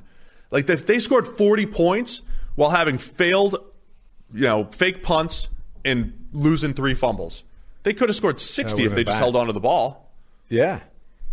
I mean, yeah, it, they're kind of in the same situation as the Eagles, right? In which I think this division is just going to be a bunch of people stumbling towards the finish line. Yeah. So no amount of like being bad up front would have precluded them from making the postseason, even as division winners. But like this was a team that we, this is a team that's in a lot of people's Super Bowl conversations preseason. Like stumbling to the postseason is not a success for this team, right? They fired Jason Garrett because like that wasn't good enough, right? You actually this team's supposed to be contending for a Super Bowl, so they need to be better than that. And this, yeah, I mean, this salvaged that, right? This salvaged the idea that this team can be a contender and actually go somewhere, as opposed to just being the last guy standing. Dak is throwing the ball really well right now. Uh, Atlanta may have lost their season down to 0 2 in a difficult NFC South. Washington football team and the Arizona Cardinals. I think this is more the Washington football team that we expected after their surprising Week One win. Uh, Cardinals doing stuff like going for it in their own territory at the 30 and all that stuff. So I mean, they're you know they played a pretty efficient game, and uh, this you know I think the expected result here: Cardinals over Washington. God, I'm starting to get excited about the Cardinals. Andy Isabella with a D pass. Yeah. Um, the, I was excited by this team on paper heading into the season because I thought the year one evolution of Kliff Kingsbury's offense was really encouraging, right? Like he, he didn't just come in with a system and was like, this is what I'm running and we'll figure it out if it needs to be adjusted down the line. Like he figured out after like six weeks that, okay, this thing isn't going to function the way it did in college. I'm going to need to make some adjustments and made some pretty substantial changes in terms of personnel usage, in terms of exactly route running concepts, um, those kinds of things. And he did that like on the fly in the middle of the first year with a rookie quarterback trying to learn the system as well. I, I think that was a good sign. Year two we're seeing them like add uh, weapons, add parts to this team, like add some more trinkets and some more danger. And suddenly now you've got to worry about Kyler Murray on the designed run plays, who's one of the most athletic quarterbacks in the NFL, in addition to what he does with his arm, in addition to the fact that Nuk Hopkins is now in the building, and uh oh, like now there's a, a legit number one receiver to worry about. This offense, even though like the offensive line isn't very good, is kind of scary. Yeah, they looked you know, early in week one. I thought they were going to get Kyler killed. Those wide, the 49ers were destroying them with those wide splits. Like they were getting somebody in his face Yeah. every single time. They settled down since that point. Kyler Murray, this is why I think we liked him so. Part of the reason why we liked him so much coming out, his floor is high because of the rushing ability Yes, if you lean into it. which if you lean now. into it, right? And he is just he's two weeks in a row, two dynamic, you know, highlight reel runs for touchdowns and everything. So um, we'll talk about Cam Newton in a minute, but yeah, the and Dak ran for three. I mean, there's rushing touchdowns left and right. Josh Allen, what he's doing on the ground. I mean, more than ever, rushing quarterbacks. Of course, Lamar having just a massive impact.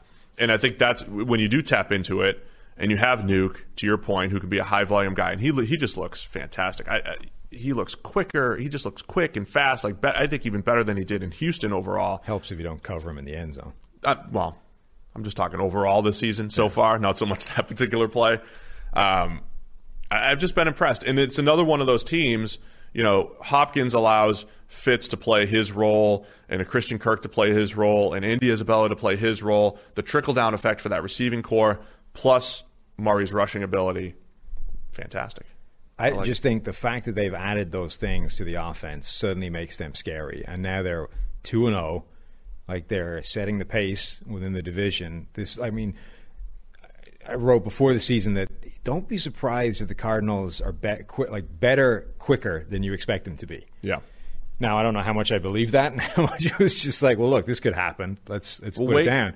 But it, it's happening. Like, Wait. this team's not. This team's kind of kind of scary on offense. The NFC West is seven and one. Yeah, Is that right? No. uh, two, Oh, four, Oh, it five. was Arizona. Yeah, yeah. Because San Francisco, yeah. yeah. they're all there's three two and zero teams, Right. and confusing myself for a second there. So the Niners are in last, Yes. at one and one. So wait until they continue. You know, they already played each other, but they'll continue to play each other, and it's going to be an exciting division this season. A couple more to get through. Baltimore Ravens at the Houston Texans. Another one I kind of. it- the Texans have just dealt, been dealt Kansas City and Baltimore in weeks one and two. Yeah. It's got to get better for them.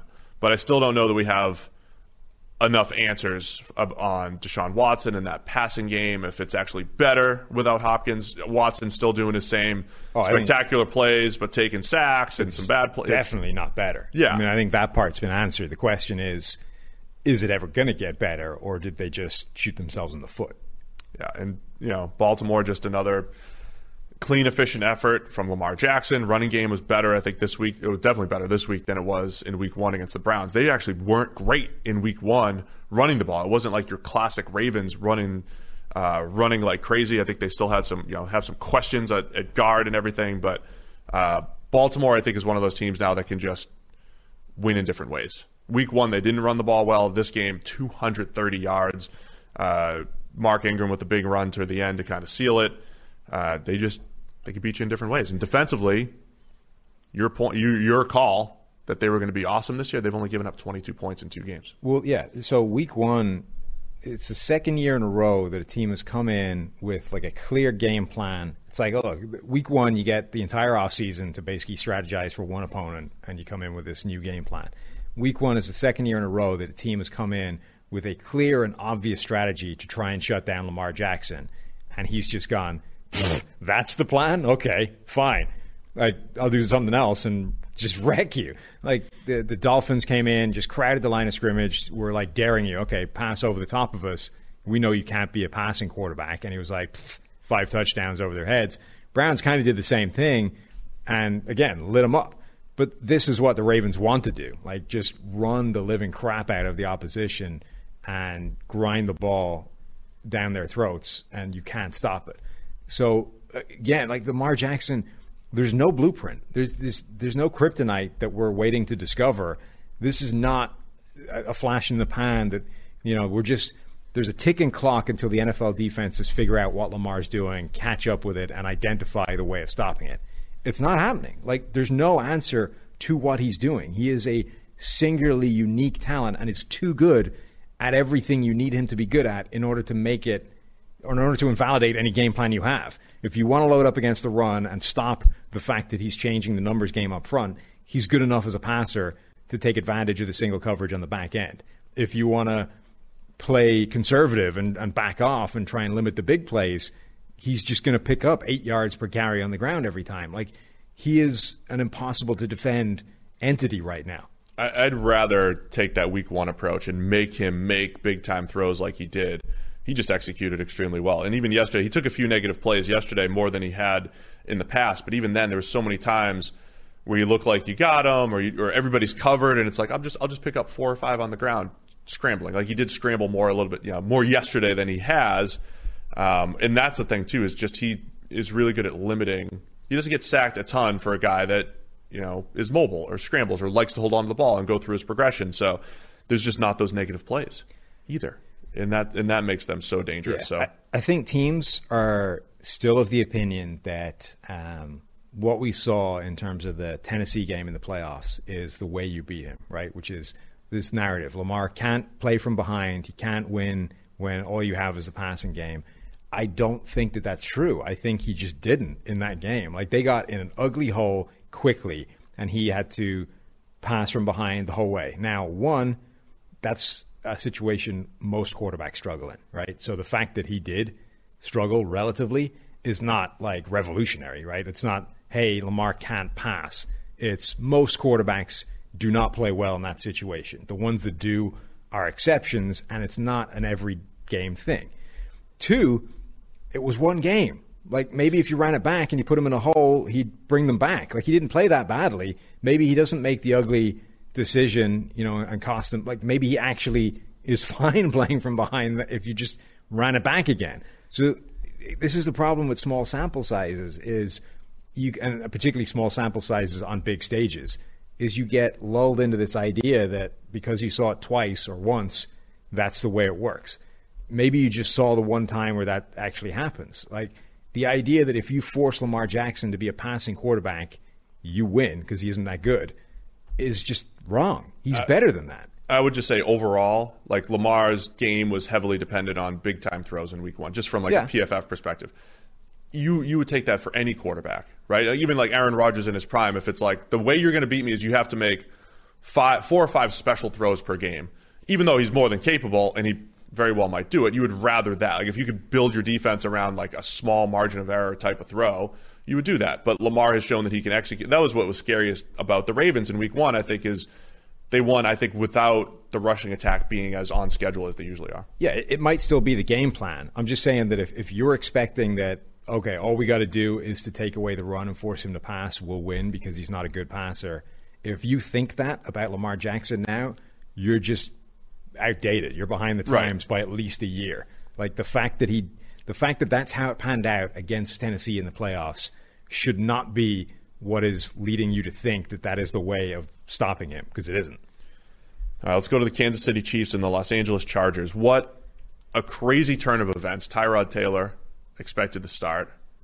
Uh, was feeling ill before the game, I believe it was. I thought it was a chest injury. Breathing. It was ribs or something was having breathing issues. Was it was it? a rib injury that he aggravated in okay in uh. So Justin Herbert comes out of nowhere to start. He just mm-hmm. runs onto the field. Nobody knew. Um, I think he did some classic Justin Herbert things. He missed a bunch of throws. He made some really nice throws. He flipped the field. I, that was my article. He's flip field flipping arm strength, and that's what he showed. Um, so he's got those like he very Josh Allen like. You know, you've got big play potential. He did like lost in the mix is how many throws he just missed, like that that could have moved the chains. But overall, for a guy that got just thrust in there, he looked pretty so good. This very quickly before we get into how he played, the fact that he knew like 20 minutes before the game started, good or a bad thing in terms of his preparation. I, I think for a rookie, it's probably good. I mean, it's different. Like football, football is a preparation sport right? Yes. Like you actually have to know stuff, and it's not just react, yeah. right? So assuming he did his QB two type of preparation, there is this element of, hey, just get kid, just get out there and play. Don't That- overthink it. Yeah, the, everybody was using this as like, wow, that guy. Wait till he practices. Right. Well, no, no, not even that. But like, he didn't know until like ten minutes before the game. The fact that he's able to go out there and play like this is amazing. I'm like, I think that that's actually a significantly better way of introducing him than, than him knowing and having to like, as long as you said that, providing he was doing the preparation anyway, right? Like if Right. he if he went on the basis that well, I'm not starting this week and didn't prepare for anything, then that's not good. But if he was prepared, like that cliche of I'm preparing as if I'm the starter every week, if he's actually doing that, I think you're way better off like just dumping it on him, saying, "Oh, kid, you're starting. Tyrod's hurt. Out you go. Have fun." Right. And giving him zero time to think about it, than you are giving him like the full week of, you know, overthinking and terrifying himself because he's facing the world champion Kansas City Chiefs with a week's notice. I think that's actually a better thing to go out there and just let loose. And I think you saw some of that, right? Like some of the plays he was making were just out there on instinct. Um, I thought he was he made some good plays with his legs, but the the touchdown he hit in the left corner of the end zone was insane. That was nice. That was really nice. Not just, I mean, that was like you beat a cornerback who was looking for that throw to a spot in the end zone from a reasonable distance. Like that is a rare throw to be able to make, you know, and for a rookie to do it is really impressive. Yeah, I mean, the reservations with Herbert were just is the throw for throw consistency. So the same thing I said about Aaron Rodgers early in the show. The special stuff's there. It's always been there, but like what's the middle 30? What's those middle 30 plays outside of the, the high end plays? That's the question with Herbert. I love that pass, the seam route to Keenan Allen that he put right on his hands. Just ridiculous. He showed that at Oregon. Herbert showed that at Oregon a lot. The ability to just throw lasers for big chunk plays. Um, and that's why I think that's why I liked him starting better than Tyrod with this group of playmakers. I think he takes advantage of this receiving group with Mike Williams, with Keenan Allen, with Hunter Henry more than say a Tyrod. The yeah, I mean the the thing this game was interesting because I think with Tyrod going in there, the only way it made any sense was if you were going to lean into this athleticism that he brings and run a sort of Baltimore style offense to try and just chew the clock. Um, they bring in Herbert, completely different style of quarterback, uh, one that you wouldn't have thought was well suited to that kind of offense. And yet, one of the first things he does is execute like this giant long drive that chews 10 minutes off the clock and essentially has the same effect, but actually Right. there's big plays in there as well.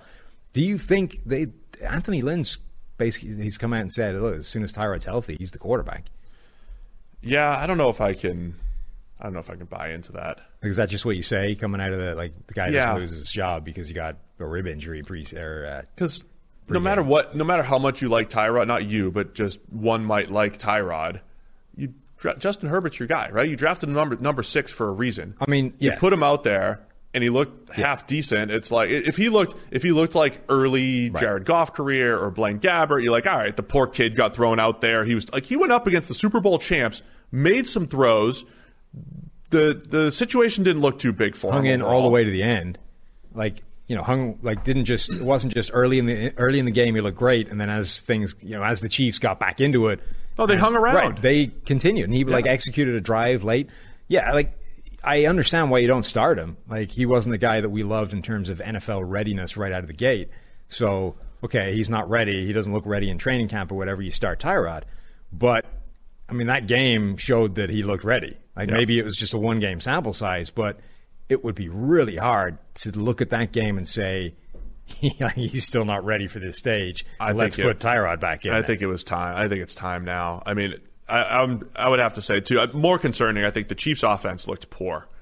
Um, the Chargers made them look bad, well, this is the Super worse than they've ever have. I It was the maybe. Super Bowl again, right? It was Well, maybe was- not worse than they've ever had. Yeah, it was uh, it was evidence that if you really get after them, like if you throw a ton of pressure at them, you can get to Patrick Mahomes and you can get him off his game. You can slow him down.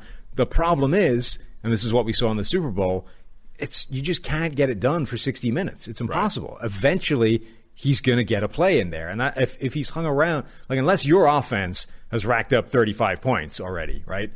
That's the like if if you if you have a, a kick ass offense in and of your on your own, and you're able to rattle him that much with that much pressure, now you can buy yourself like enough breathing space to get away and to get into the distance so that you can't close the gap.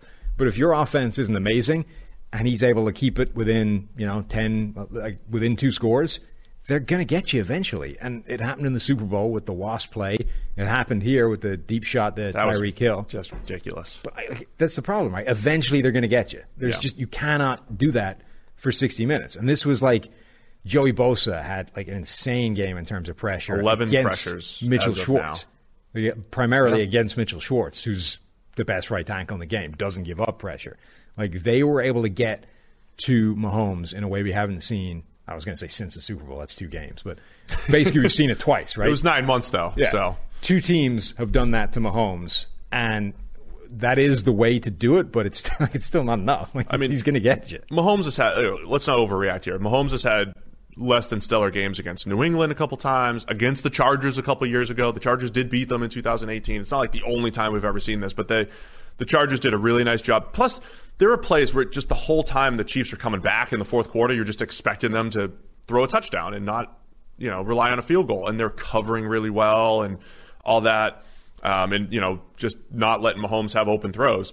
Um, also, credit Mahomes' rushing ability. How many times did he just pick up yards on the ground? And I thought last year there was a point where this kind of became a trump card. It's like, I'm going to defend the Kansas City Chiefs.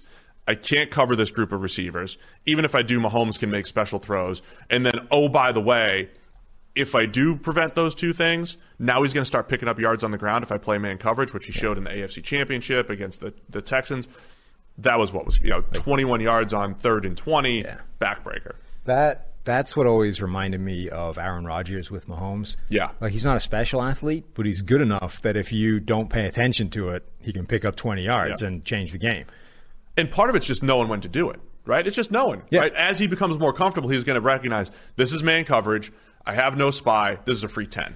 Yeah, right? I mean, and that's and that's what he's gotten good at. Yeah, it, it may not even be knowing when to do it. It's just that eventually a team is going to give you that because they have focused so much on everything else. Like if you turn your back playing man coverage and you are so desperate to stop everything else happening, you give a quarterback that. And if he's a good like it doesn't matter if it's Philip Rivers, right? Like Philip Rivers sees that, even if it's like 20 yards of open space, he realizes that I I'm sufficiently statuesque I could pick up four. Right, that it doesn't matter. I'm going to get eight yards downfield, and then five guys from 40 yards away are going to converge on me, and I'm not picking it up.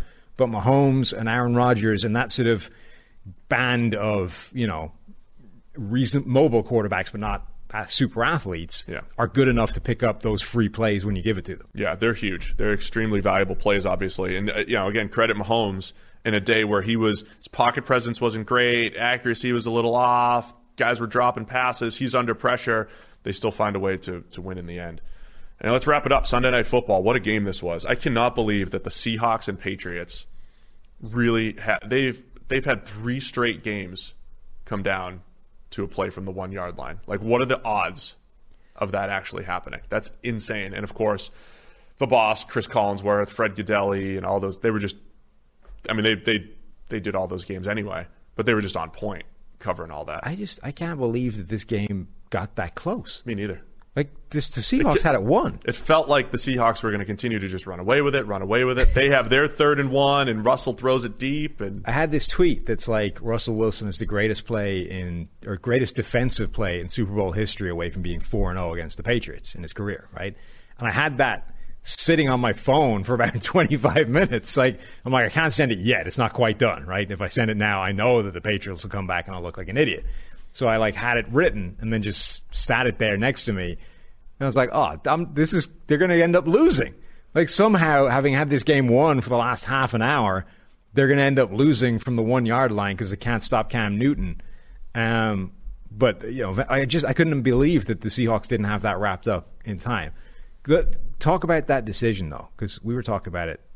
On, running it. Yes, they get to the one yard line, and it's like you haven't been able to stop the Cam Newton mismatch slash overload in the the goal to go situations all game. Right, he provides this unique mismatch that no one else in the NFL has, and the Seahawks haven't come close to stopping it all game long. It's one play from the one yard line.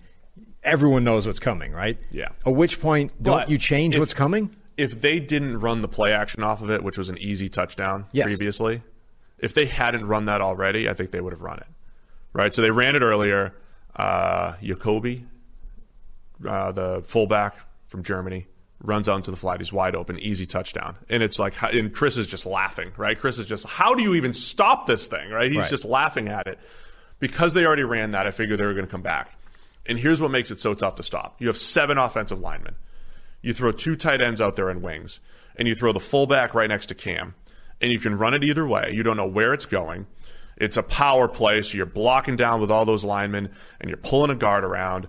So I texted my buddy, who's you know, he's a diehard Pats fan. He's always texting me during the game. I was like, they're gonna run run Cam, and you pull Shaq, and that I, I think they just went like, this is our bread and butter, hmm. right? We got to execute it. Shaq Mason, we're gonna follow him on the pull, and we're gonna go. And I just Seattle just completely sold out. Yeah. And boy, the the football world would have been turned upside down if all he did was take a step, step back, flip it to the fullback again. Or even not even the fullback, the classic like Tebow fake Or the jump, dive yeah. into the line and then just dink it over the top. They must. I mean, they have. They they don't have that. They don't have only one play action off of that. Sure. They have another one to use. But this was like this is this was Tecmo Bowl, right? Because in that formation, you probably have four plays. You have power left, power right, and two play actions. And Seattle picked the play. They picked the Tecmo Bowl play, which was power left, and they sold out. They blew up the fullback. L.J. Collier, you know, justifies his first round pick status with the uh, with the tackle. It was it was an incredible play. It was an incredible football game. I was Russell Wilson has been just lights out. Obviously, this always it, it sort of reminds me a bit of like uh, in soccer, like a penalty shootout. You know, get a if- guess. Yeah. well, so if you've gone like if you've got like three three penalties have gone to the right, right, the same side.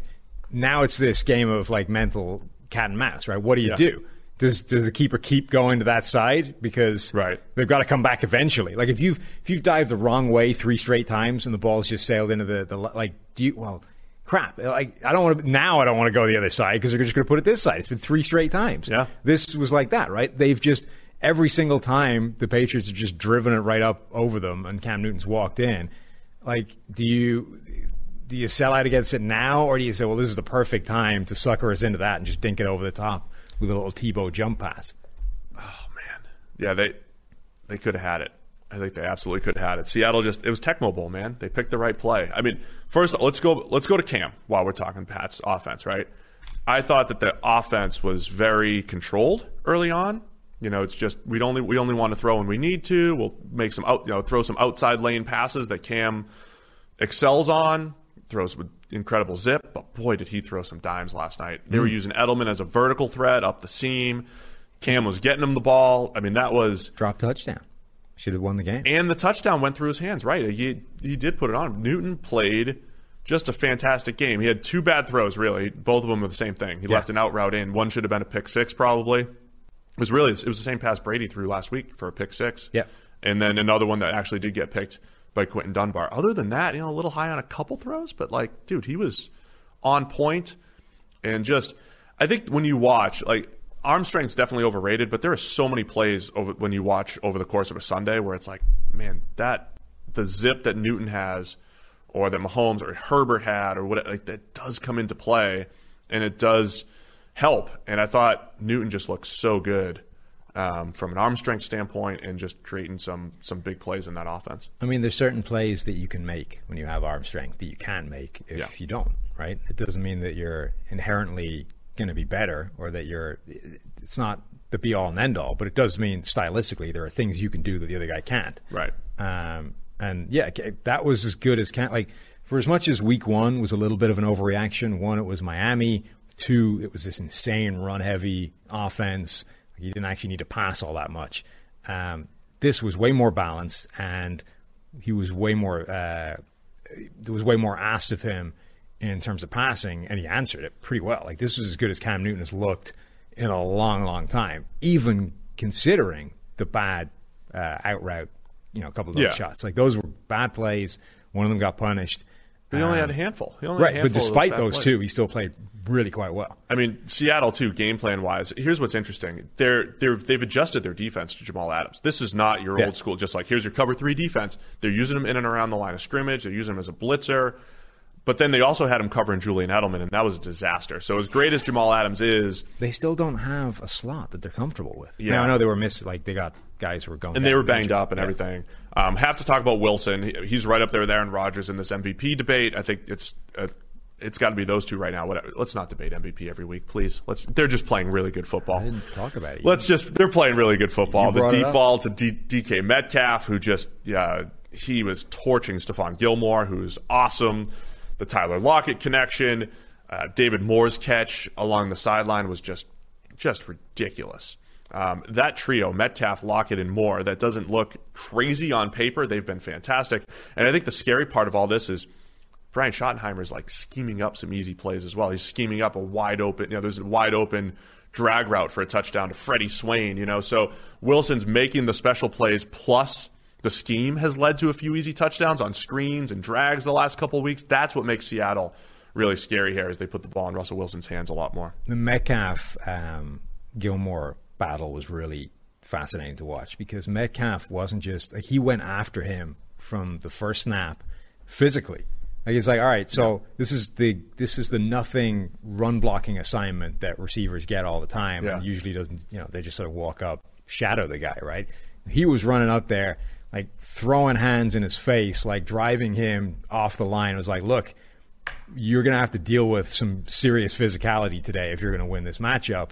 And on the, the deep touchdown that he got him with, like he just, I don't want to say that Gilmore was scared, but like he was on the back foot all the way through that game in a way that doesn't usually happen. Like Gilmore is able to go toe to toe with these receivers physically and give as good as he gets, and he wasn't against Metcalf. Like Metcalf was physically overwhelming him from the first snap of the game on stuff that has nothing to do with catching the ball, so that when the deep shot came, like Gilmore is trailing and then tries to get back in and just shucks him off with the one hand once he's caught it. Like he just physically overwhelmed Gilmore in a way that I haven't. I don't know if I've ever seen a receiver do that to Gilmore.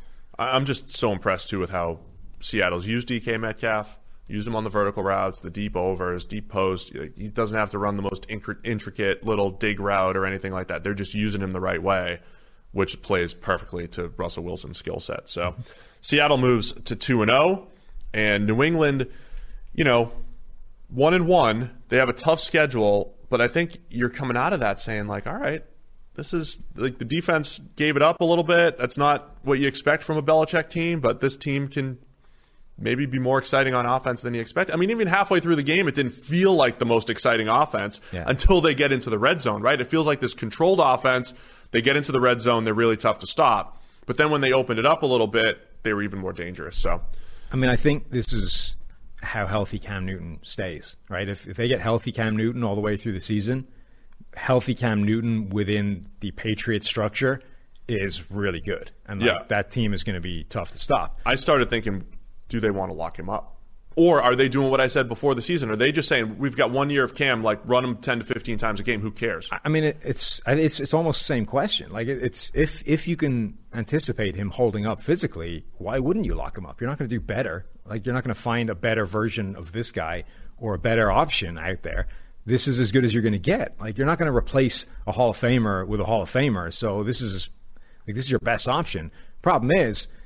Uh, he hasn't held up physically for a while. Now, Right. whether you, whether those hits have been caused in the pocket or running, it's irrelevant. The fact, like, the fact is, he's breaking down or has been breaking down. Now they patched him together, and apparently this is the first time he's been 100% healthy in a long time. But every time you throw him up the middle on QB power, it's exposing him to a hit that isn't there for most other quarterbacks. So I don't like it's it's the way you have to play him. Like this is the way Cam Newton becomes an MVP caliber weapon for you. But I, I don't know if you can be confident that that he's going to last physically. One more thing to add to this: Seattle's pass rush is a disaster. I mean, it isn't there. It doesn't exist. They have, Jamal Adams is their best pass rusher, and it's not even close. And you can't just. and you they- know they- who the second one is? Benson Mayowa, Bobby Wagner. Bobby. Wagner. Well, so they sent Jamal Adams eleven times again, second straight week. Um, they don't like to blitz. They've started to blitz more. Their front foot. That is, if if something's going to do them in Seattle. I mean, the pockets were incredible for Cam, um, and you can't just play cat and mouse with Jamal Adams the entire game. unless you just make him a straight up edge rusher, and he's not going to succeed against tackles. All They're, the time, yeah, you know? they're not. They're like trying to. That's their pressure packages right now are trying to scheme Jamal Adams and Bobby Wagner against favorable matchups and hope that those guys win because they know for a fact the edge rushers aren't winning. It works every now and then, a little delayed blitz or whatever by Jamal Adams, great, but man, they got to figure something out there in Seattle. So that'll do it. We got uh, Monday Night Football, Las Vegas Raiders hosting the New Orleans Saints. I just want to see Drew Brees, how the arm handle is, holds up with no Michael Thomas. How does that affect the offense there? Will Derek Carr drive the ball down the field this week? Every single week. That's all I want to see. If Drew Brees looks as bad as he did Week One, I'm going to be kind of depressed. 'cause- You're going to go red light, alarm, alert, alert. yeah, I mean, if he looks like that, the Saints can't win a Super Bowl. All right. So there you have it. Well, they have Steve Young on the bench. You could always put him in there. 2.0. PFF.com is where you get all the great action once all of the grades are finalized. PSV2, that's Premium Stats 2.0, all a part of your PFF Elite package. Go check it out over at PFF.com. It was good to be back, Sam. Appreciate you having me. There was no small talk today. We'll talk about COVID maybe another day and uh, Won't that be fun? the experiences and all that stuff. Whatever. We fought it off. We're done. And I'm back, and we'll be back on Thursday for a week three preview. Thanks, everybody.